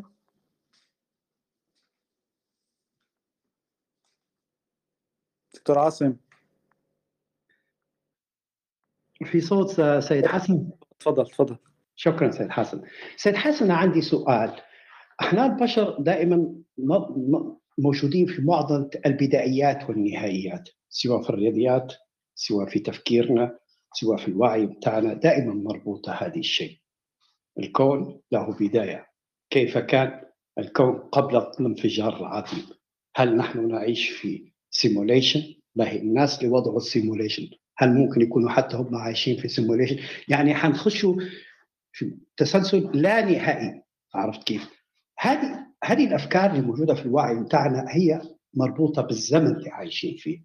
نحن عايشين في الكون الزمن ياخذ شكل linear Linearität يعني عايشين في كون يعتمد على ال Linearität كثير باهي يعني الزمن وفق الانتروبي عبارة عن vector. ودائما متجه إلى الامام لا يرجع إلى التالي. كيف حيكون الوعي متاعنا والرياضيات متاعنا إذا كان نحن عايشين في كون الزمن لا يأخذ هذا الشكل؟ لنفرض إن الزمن يأخذ شكل حلقي. ماضي مستقبل الحاضر compact كلهم مع بعض. هل حيتولد في الوعي متاعنا وفي الرياضيات متاعنا فكرة ال Linearität هي أو البدايات والنهائيات no no مش حتتولد عندنا الفكرة هي. فكرة أن إحنا عايشين في simulation هي لا تختلف عن فكرة من خلق الكون قبل الانفجار العظيم. وكيف كان؟ اللي بعدها حتخش في تسلسلات لا نهائية هي. ثاني شيء قصة simulation فيها تناقضات كثير في إشكاليتها لو رجعنا لفكرة Hologramm Prinzip لو رجعنا لمعادلات عرفت ياكوب بيكنشتاين limit. عرفت كيف؟ عندما وصف أن الكون هذا وطبعا الكون اللي عايشين فيه ياخذ شكل flach نسموه فيها بالألمانية مسطح لكن dreidimensional عرفت كيف؟ ما ياخذش شكل سرج عرفت كيف؟ نتاع الحصان ولا ياخذ شكل الدائرة لأن هي تعتمد على الكثافة الحرجة اوميجا وعلاقها بالماتريك. بالمتريك بتاع التنزول. لكن في إشكالية ال- ال- بتاع ياكوب سبيكن ليميتس. عرفت كيف؟ لو أخذناها على شكل الثقب الاسود وهذه سمعتها بعض الآراء المختلفه أن المعلومات تضيع في الثقوب السوداء هذه غير صحيحة. عرفت؟ أن الثقوب السوداء الماسة والإنرجي والعزم والحاجة هي لا تتعب المعلومات هي لأن عادة الثقب الأسود عندما يبتلع نجم كبير الحجم تتسع شفارتزشيلد بتاعها يكبر هنا الطريقة هي طالما هو يكبر فالمعلومات ما زالت موجودة لكن قد تكون المعلومات مخزنة على سطح الثقب الأسود كخارزمات. عرفت كيف يعني komprimiert؟ زي ما نستعملوا إحنا نبعث صورة لصديقنا ولا أي واحد يقولوا لها download نبعثوها. حتكون الصورة كبيرة جدا بيكسل نستعمل Programm komprimiert. عرفت كيف؟ هذا له خارزمات نستعملوها باش الصورة يكون حجمها أقل. في الثقوب السوداء قد تكون المعلومات هذه مخزنة على السطح بشكل komprimiert لكن compact قد تكون في داخل ال singularity وهذا ممكن ياخذ موديل زوز موديلات في تخزين المعلومات. أي المعلومات لا تضيع في الثقوب السوداء. نرجعوا لياكوب بيكن شتاين بيكن limit. ياكو ياكوب شتاين بيكن limit يحكي أن كيف نقدر نوضح ال Hologramm Prinzip في ال Hologramm Prinzip كيف نقدر نخزن المعلومات في bits واحد؟ إنك تاخذ الثقب الأسود على أساس Kugel عارف كيف أو كرة وتاخذ حجم صغير منها عادة نسموا فيه بلانك Länge. ناخذ الطول والعرض نتاع البلانك Länge حيطلع لي بالمربع حيطلع لي مساحة معينة بالطريقة هي. جزء بسيط بالطريقة وهذه معادلة تعد سهله تاخذ دير تفاضل معادلة الطاقة مضروبه في الانتروبي في درجة حراره في تفاضل الانتروبي وبعدين تعمل تكاملات وفي الأخير تطلع بنهاية حجم المعلومات اللي ممكن تخزنها في ال bit الواحد تبلغ حوالي 13 ضرب 10 أس 90 في ال bit الواحد كيف حتقدر تخلق simulation إذا كانت المساحة هذه تخزن فيها كمية المعلومات بتاع الانتروبي طبعا المعلومات تخزن فيها عن طريق الانتروبي information هي الانتروبي هنا حتوجد في تناقض في عملية ال simulation هو. إذا كان جزء كبير هذا خلال الحجم هذا كيف حياخذ كل universal فدائما فكرة ال simulation فكرة خلق قانون هي فكرة مربوطة بالوعي بتاعنا مربوط بزمن عايشين في كون في زمن ياخذ شكل linearity شكل خط مستقيم هكذا. فدائما حتتبعنا الأسئلة هذا في الوعي بتاعنا في ال Mathematik في الوعي بتاعنا دائما حتكون موجودة. هذا سؤالي فقط شكرا شكرا. هو أنت مرة ثانية عم تحاول تبرهن خطأ الموضوع من داخله اعتمادا على القوانين الموجودة داخله. هذا على افتراض أن القوانين الموجودة خارجه رح تكون نفس داخله. هذا نحن حتى ضمن الكون تبعنا ما فينا نقول إنه القوانين تبعنا. ومع ذلك كلامك جميل جدا. بس اللي حاب أنا أقوله إنه نحن هون ما عم نقول إنه نحن ضمن سيميوليشن نحن ببساطة كنا عم نتناقش مع أشخاص ما يقول لك أنت ممنوع أن تقول أنك احتمال أن تكون ضمن ال simulation نحن لا نقول إنه نحن ضمن ال simulation نقول أننا لا نعرف. إذا كنت أنت بدك تصادر فكرة إنه يوجد احتمال لهذا الشيء فكما تقول أنت. قدم دليل إنه لا يمكن هذا الشيء وهذا الدليل يكون من الخارج. يعني حتى أنا إذا حاولت برهن إنه لا يمكن هذا الكون أن يكون عبارة عن simulation لأنه القوانين تبعه كذا كذا فنحن أساسا عم نحكم عليه من داخل هذه القوانين. شو بيعرفنا القوانين الخارج هو يحكم هذه القوانين. بالإضافة إلى نحن إذا قلنا احتمال ولو كان واحد بالمليون إنه نحن مع إنه إيلون ماسك بيقول لك العكس بيقول لك احتمال أن لا نكون بال simulation هو واحد على مليون. إذا قلنا احتمال واحد على مليون أن يكون بال simulation هذا لا يعني بالضرورة أن من أن من وضعنا في ال simulation هو أيضا في ال simulation لا لأنه أكيد رح يوصل على الشيء ال... الواقع الحقيقي. بس نحن شو بنقول؟ نحن ما قادرين نعرف. قد يكون الواقع تبعنا هو الواقع الحقيقي. ولكن هل نحن قادرين نبرهنه؟ لا. إذا انت إذا الشخص الآخر قادر يبرهنه كمان ما قادر هو ببساطة بصادر حق أي شخص إنه يقول هيك. خلص يا شباب اقتنعوا فيه. أنا ما قادر أقول لكم اياه ولكن اقتنعوا فيه. وإذا بتحكوا غير هيك فأنتم مجانين. طبعا هلأ انفتحت عدة روم ولكن هي العادي يعني العادي إنه بيعمل لك ردة فعل إنه مو بيناقشوا الأفكار بصير الموضوع سخري وكذا. okay. أنا بشجع الجميع لأنه ال room حتسكرها حاليا. تروح على ال room الثانية اللي انفتحت علينا. وشوفوا لا الفرق. دكتور أنا بقيت بدي أحكي قبل ما تسيب إيه طبعا سام. بس بقول أنا هلا بسكر ال room أنا بشجع الكل يروح على ال rooms الثانية ويشوفوا الفرق بالأسلوب. يا دكتور مين بيناقش الأفكار؟ ومين بيناقش الأشخاص؟ تفضل سام نختم معك يلا. تمام أنا ردا على سؤالك كنت آه، أنت بتحكي كيف فينا نعرف؟ بصراحة كنت قبل فترة قرأت آه، آه، و- و- و- آم، ورقة بحثية ل- لعالم اسمه نيك نيك بوستروم عالم سويدي هو آه، بيدرس في أكسفورد أو فيلسوف بصراحة بس ما بعرف شو المنصب اللي بيشتغله غير إنه المهم ما ما علينا. كان بيحكي آه، الموضوع كان لفت انتباهي إنه ال Kickstarter campaign لحتى نعرف إنه إحنا بنعيش في simulation أو لا. فالموضوع متمحور حوالين آه، إحنا آه، لو كنا بنعيش في simulation فال آه، آه، فال simulation هذه most likely حيكون عندها آه، معتمدة على limited آه، resources. وال limited resources هاي مثلا ال computational power تبعها آه، لازم يكون آه، بيعمل ال rendering based on the observer ال observer يعني وقت ما يطلع مثلا ال observer المشاهد يعني كيف مثلا الألعاب عندنا اليوم إحنا في مثلا في ال GTA أو ال rendering للواقع أو للمحيط اللي حواليك بيصير بناء على ال- ال- الاتجاه اللي أنت بتطلع فيه فال wise decision حيكون إنه أنت ما تعملش مثلا simulation لكل الكون وحيكون بس تعمل simulation للأجزاء اللي بينظر لها الناظر.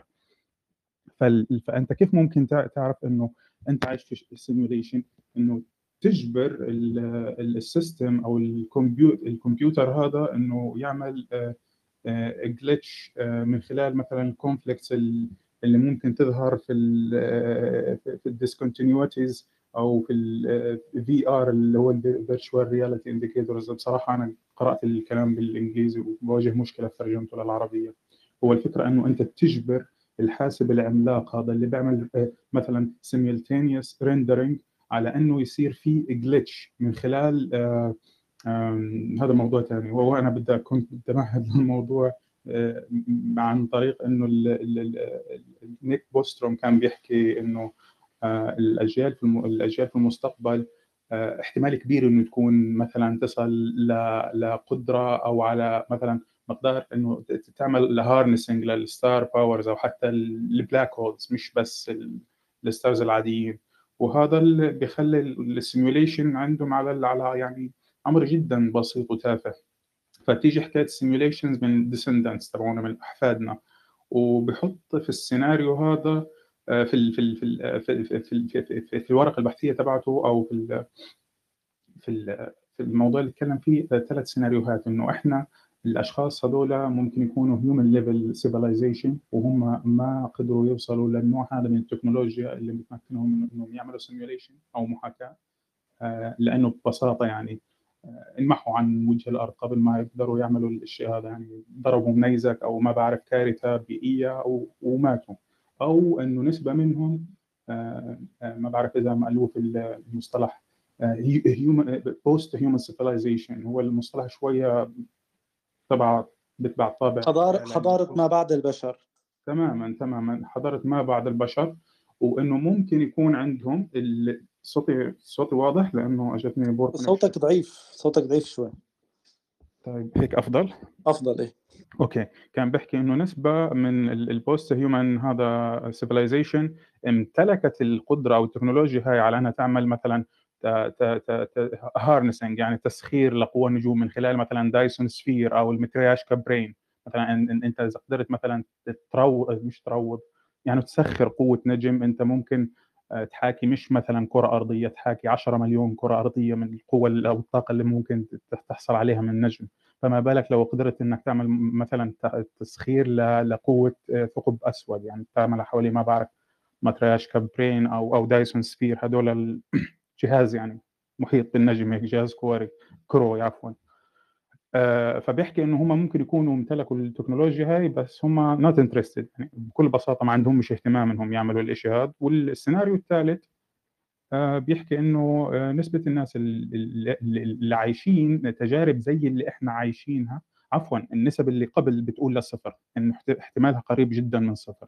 نسبة الناس اللي عايشين معنا أو اللي بي- بيختبروا تجارب يعني مشابهة للتجارب اللي إحنا بنعيشها قريبة من واحد. فإذا انتفن اللي هو الاحتماليتين الأوليتين آه، إنه إنه ال- ال- ال- ال- البشرية ما قدرت مثلا توصل لتكنولوجيا مثل هيك أو آه، وصلت وهي ما مهتمة آه، فبيضل الاحتمالية هاي إنه موجود وال descendants تبعينا أو ال future generation عاملين وأنت فعليا عايش مع ناس ممكن يكونوا عبارة عن أو أنت فعلا يعني تكون simulation rather إنك تكون مثلا biological مثلا صحيح being صحيح. أنا قرأت أوكي. قرأت الموضوع وكنت لهيك أنا كنت بيذكر عن الموضوع بس نحن هون مو ما حاولت نبين إنه room نحن عم نقنع الناس من ال simulation لا على فكرة في كثير ناس حكت بموضوع ال glitch اعتبرت موضوع ال observer effect له علاقة بموضوع إنه هي ما بتعمل rendering الا للشغلات اللي انت مضطر تشوفها. موضوع ال superposition كمان موضوع ال déjà vu يعني وهي الشغلات. إنه مثل ما حكيت انت بدل ما تكون هي عبارة عن إنك عم تعمل rendering لكل الكون أنت بتعمل الشغلات اللي بيكون عندك مراقب. أيوه أيوه أز- هو هيك بحكي. تماما. ف ولكن ولكن أنا يعني بزماناته عمل الأستاذ هاني room عن ال simulation أنا أعطيت رأيي فيها من ناحية اقتناعي أو لا. على نحن الموضوع موجود ش- حسن. في مم. 2017 الموضوع يعني بيحاولوا يشتغلوا عليه وعاملين له campaign رفعوا أكثر من يعني لا حوالي لا أنا قرأت قرأت الموضوع. إيه. 200 يعني ربع أو ثلث مليون دولار لحتى يحاولوا يعملوا آه، عن طريق ال double slit صح. double slit experiment هم بدهم يعملوا آه، يعني الموضوع انت once يعني you start and to read it يعني يعني it's a, it's a يعني بلا it's a mind fuck يعني بكل بساطة هي. آه أنا بدي أختم بس هلأ على السريع بس شغلة آه سريعة حسن عفوا. آه، تفضل بس أطلب من أستاذ عاصم آه، إذا إذا إذا ممكن يعني إنه أنا وياه والأستاذ محمد آه، نسوي غرفة عن ال information cosmology أو information ontology يعني ال- الفيزياء ال- الحوسبية أو يعني نتكلم أكثر في هذا الموضوع لأنه هو من المواضيع اللي حاليا يعني آه، يعني بارزة. الساحه نعم. فأستاذ عاصم إذا حبيت يعني نعمل هذا في مستقبل قريب إذا صار لك وقت بيكون شرف لي. يعني علاقة المعلومات بالفيزياء وبالكوزمولوجيا. آه بعت له بعت له بنناقش إن شاء الله في الخاص بس اقتراح يعني شكرا ممتاز. هلا دكتور محمد آه، ماكس دكتور نسيم ماني إذا بتحبوا تعطوا كلمة على السريع. تفضل دكتور محمد. آه، أنا استمتعت جدا بالحوار. أتمنى إن إحنا نتقابل تاني في المستقبل. الأفكار اللي طرحت دي كلها جميلة وشكرا على وقتك وشكرا على التحضير وأنا متشوق للي أنت هو يا ريت يا ريت كان عندي وقت احضر الصراحة هذا كلياته من ذهنيا يمكن لو قدرت احضر كان الموضوع هسه وضح أكثر بس بدنا نكتب مقال عن الموضوع لشوف الوضع. ماكس؟ لا أنا ما عندي شيء. يعطيكم العافية. حبيبي. دكتور نسيم؟ والشكر واجب ليك يا دكتور حسن ودكتور محمد ما لحقتش أسلم عليه منورنا دايما. وماكس وماني ازيك يا دكتور الموجودين. أهلا بيك يا دكتور محمد. هأكد على اللي أنت قلته يا حسن. في الآخر مناقشة الأفكار ومناقشة الأدوات العلمية الناس كلها بتستفيد منه. فاللي غرضه يفيد الناس وي- ويعلم ويتعلم بضروره الحال يعني. فالمجال مفتوح له للنقاش والتعبير عن نفسه والتعبير عن رأيه آه، زي ما أصدقائنا طلعوا وعملوا. ما أعتقدش إن كان في أي أغراض دينية ورا ال room هنا ولا في ال room. آه، ولكن الغرض في الأساس هو إن إحنا نتعلم ونعلم. آه، ف خاصة إنه سواء كان في simulation أو لا هذا لا ينفي ولا يثبت وجود الاله لا بالظبط غير م... يعني أنا الجملة دي كان نفسي أقولها من أول ال room. إن ال- الموضوع غير متعلق تماما بفكرة إثبات أو نفي آه، شيء خارج الكون. للأسف. خالص أي نقاش بيناقش الشخص المخالف معه بيعتبره له علاقة بالإله. يعني. حتى نقاش علمي ما قادر تناقش. فخلينا نتمنى إن ده يتغير في المستقبل. شكرا لكم جميعا. شكرا. حبيبي. بالعكس. ماني حسن ال simulation تدعم فكرة إنه إحنا عايشين في simulation تدعم فكرة الإله أكثر مم- مما تحت ولكن لي... تماما ولكن ليس الإله اللي كذا صرنا بشيء آخر يعني. صرنا بمعنى ال... يعني. بس مثل ما قلت لك أنا ما بحب cause some تمام. خ- إيه. إيه على الأقل الإله يصطدم بال بال halting problem فده أكيد إله قاصر. أها. إلا لو في hypercomputation لو في hypercomputation ممكن يتخطى ال halting problem تمام. على كل شيء قدير يا دكتور. آه ماني؟ آه لا أنا مفيش أي حاجة يا دكتور. أنا أحب أشكرك جدا على ال room. حقيقي ال room كانت ممتعة جدا والنقاش كان أكتر من ممتع. شكرا يا دكتور. و صراحة دكتور نسيم قرا كتير من أفكاري. وسلام يا دكتور. بركات. بقالنا كتير بتكلمناش. بس كده. مشكورين جدا. مشكورين جدا على الحضور. حابين نحن نحكي إنه آه، هي ال room نحن مو مشان نقول لك لا أنت simulation ولا أنت بحلم ولا أنت بلعبة ولا كل هذا الكلام. نحن أساسا ما قادرين نقول لك أنت بشو. نحن هون مشان نشرح لك آه، هي ال room شرحنا فيها الفرق ما بين ال reality الواقع ما بين ال fact وال truth شو الأنواع ال subjective reality وال objective reality وال intersubjective reality حكينا عن المدارس التسعة اللي بتحكي عن موضوع الواقع. المدرسة الكونية ال universalism المدرسة المادية ال materialism المدرسة المثالية ال idealism اللي هي المدارس الدينية يعني. المدرسة البراغماتيه pragmatism المدرسة النسبية relativism المدرسة الحقيقية اللي هي ال realism وحكينا عن ال virtual reality وعن ال mixed reality حكينا شوي عن موضوع ال axioms وال postulates وال theorem حكينا عن موضوع Gödel incompleteness theorems تبعت مبرهنات جودل لعدم الاكتمال. حبينا بس نفهمك إنه يا عزيزي لا أنت ولا نحن نمتلك الحقيقة ولكن قادرين على امتلاك المعرفة على التعامل مع الواقع الموضوعي. آه، حتى لو كان كل كلامنا تخبيص كل كلامنا خطأ. هذا يعني إنك أنت بتتناول أفكارنا. حتى لو كانت أفكارنا غبية فحامل الفكرة الغبية ليس بالضرورة أن يكون غبي. يعني أنت بتقول لهذا الشخص لا تهاجمه لا تعتبر نحن شو ما حكينا عم نهاجمك بعده عن الشخصنة نتمنى انه يكون في أشخاص محترمين مشان نناقشهم. وبالنهاية أنا بشجع جميع الموجودين ينتقلوا تلقائيا واوتوماتيكيا بإرادتهم إلى الغرف الثانية اللي انفتحت ضدنا. ويقارنوا الأساليب. وأعذروني. هل ما بيبعتوا لي على الخاص. ليش ما بتروح تناقش فلان؟ ليش ما بتروح تناقش فلان؟ إذا هذا الفلان ما عنده الدرجة الوحيدة اللي أنا بطلبها. لا مطلب منه العلم ولا الفهم ولا أنه يكون شهادي ولا كذا. اطلب منه يكون يحترم الآخر. أنا شخص عارف ضيعت من وقتي الادب الادب دكتور الأدب بس. يكون مؤدب اهله مربينه يعني وتعبانين عليه. أنا لما بضيع من وقتي نصف ساعة مو فوق إني ضيعت نصف ساعة وأنت أساسا ما تسمعت على كلامي ولا جاوبت سؤال سألتك إياه تروح تسبني بعدها. يعني تخيني يعني لا عيب.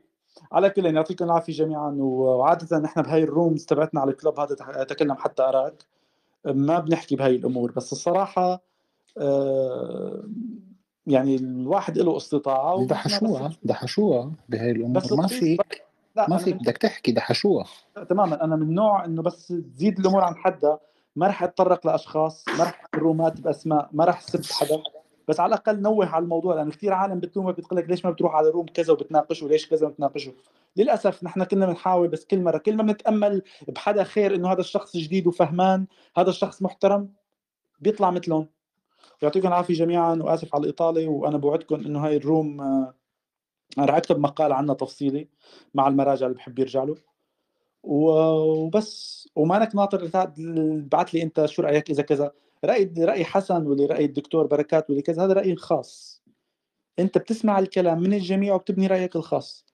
لأني أنا ببساطة لا أعرف ولا أكترث. عندي واقع موضوعي أطبق عليه أمور علمية تقاس على وجودنا نحن والأمور ماشية زي العسل. إذا طلعنا بكرة ب simulation سوت طلعنا نايمين سوت طلعنا بواقع سوت نحن عم نشتغل على أساس الشيء اللي بنملكه ضمن المنظومة تبعتنا وبال axioms تبعتنا ويعطيكم العافية وتصبحوا على خير. شكرا دكتور حسن على خير.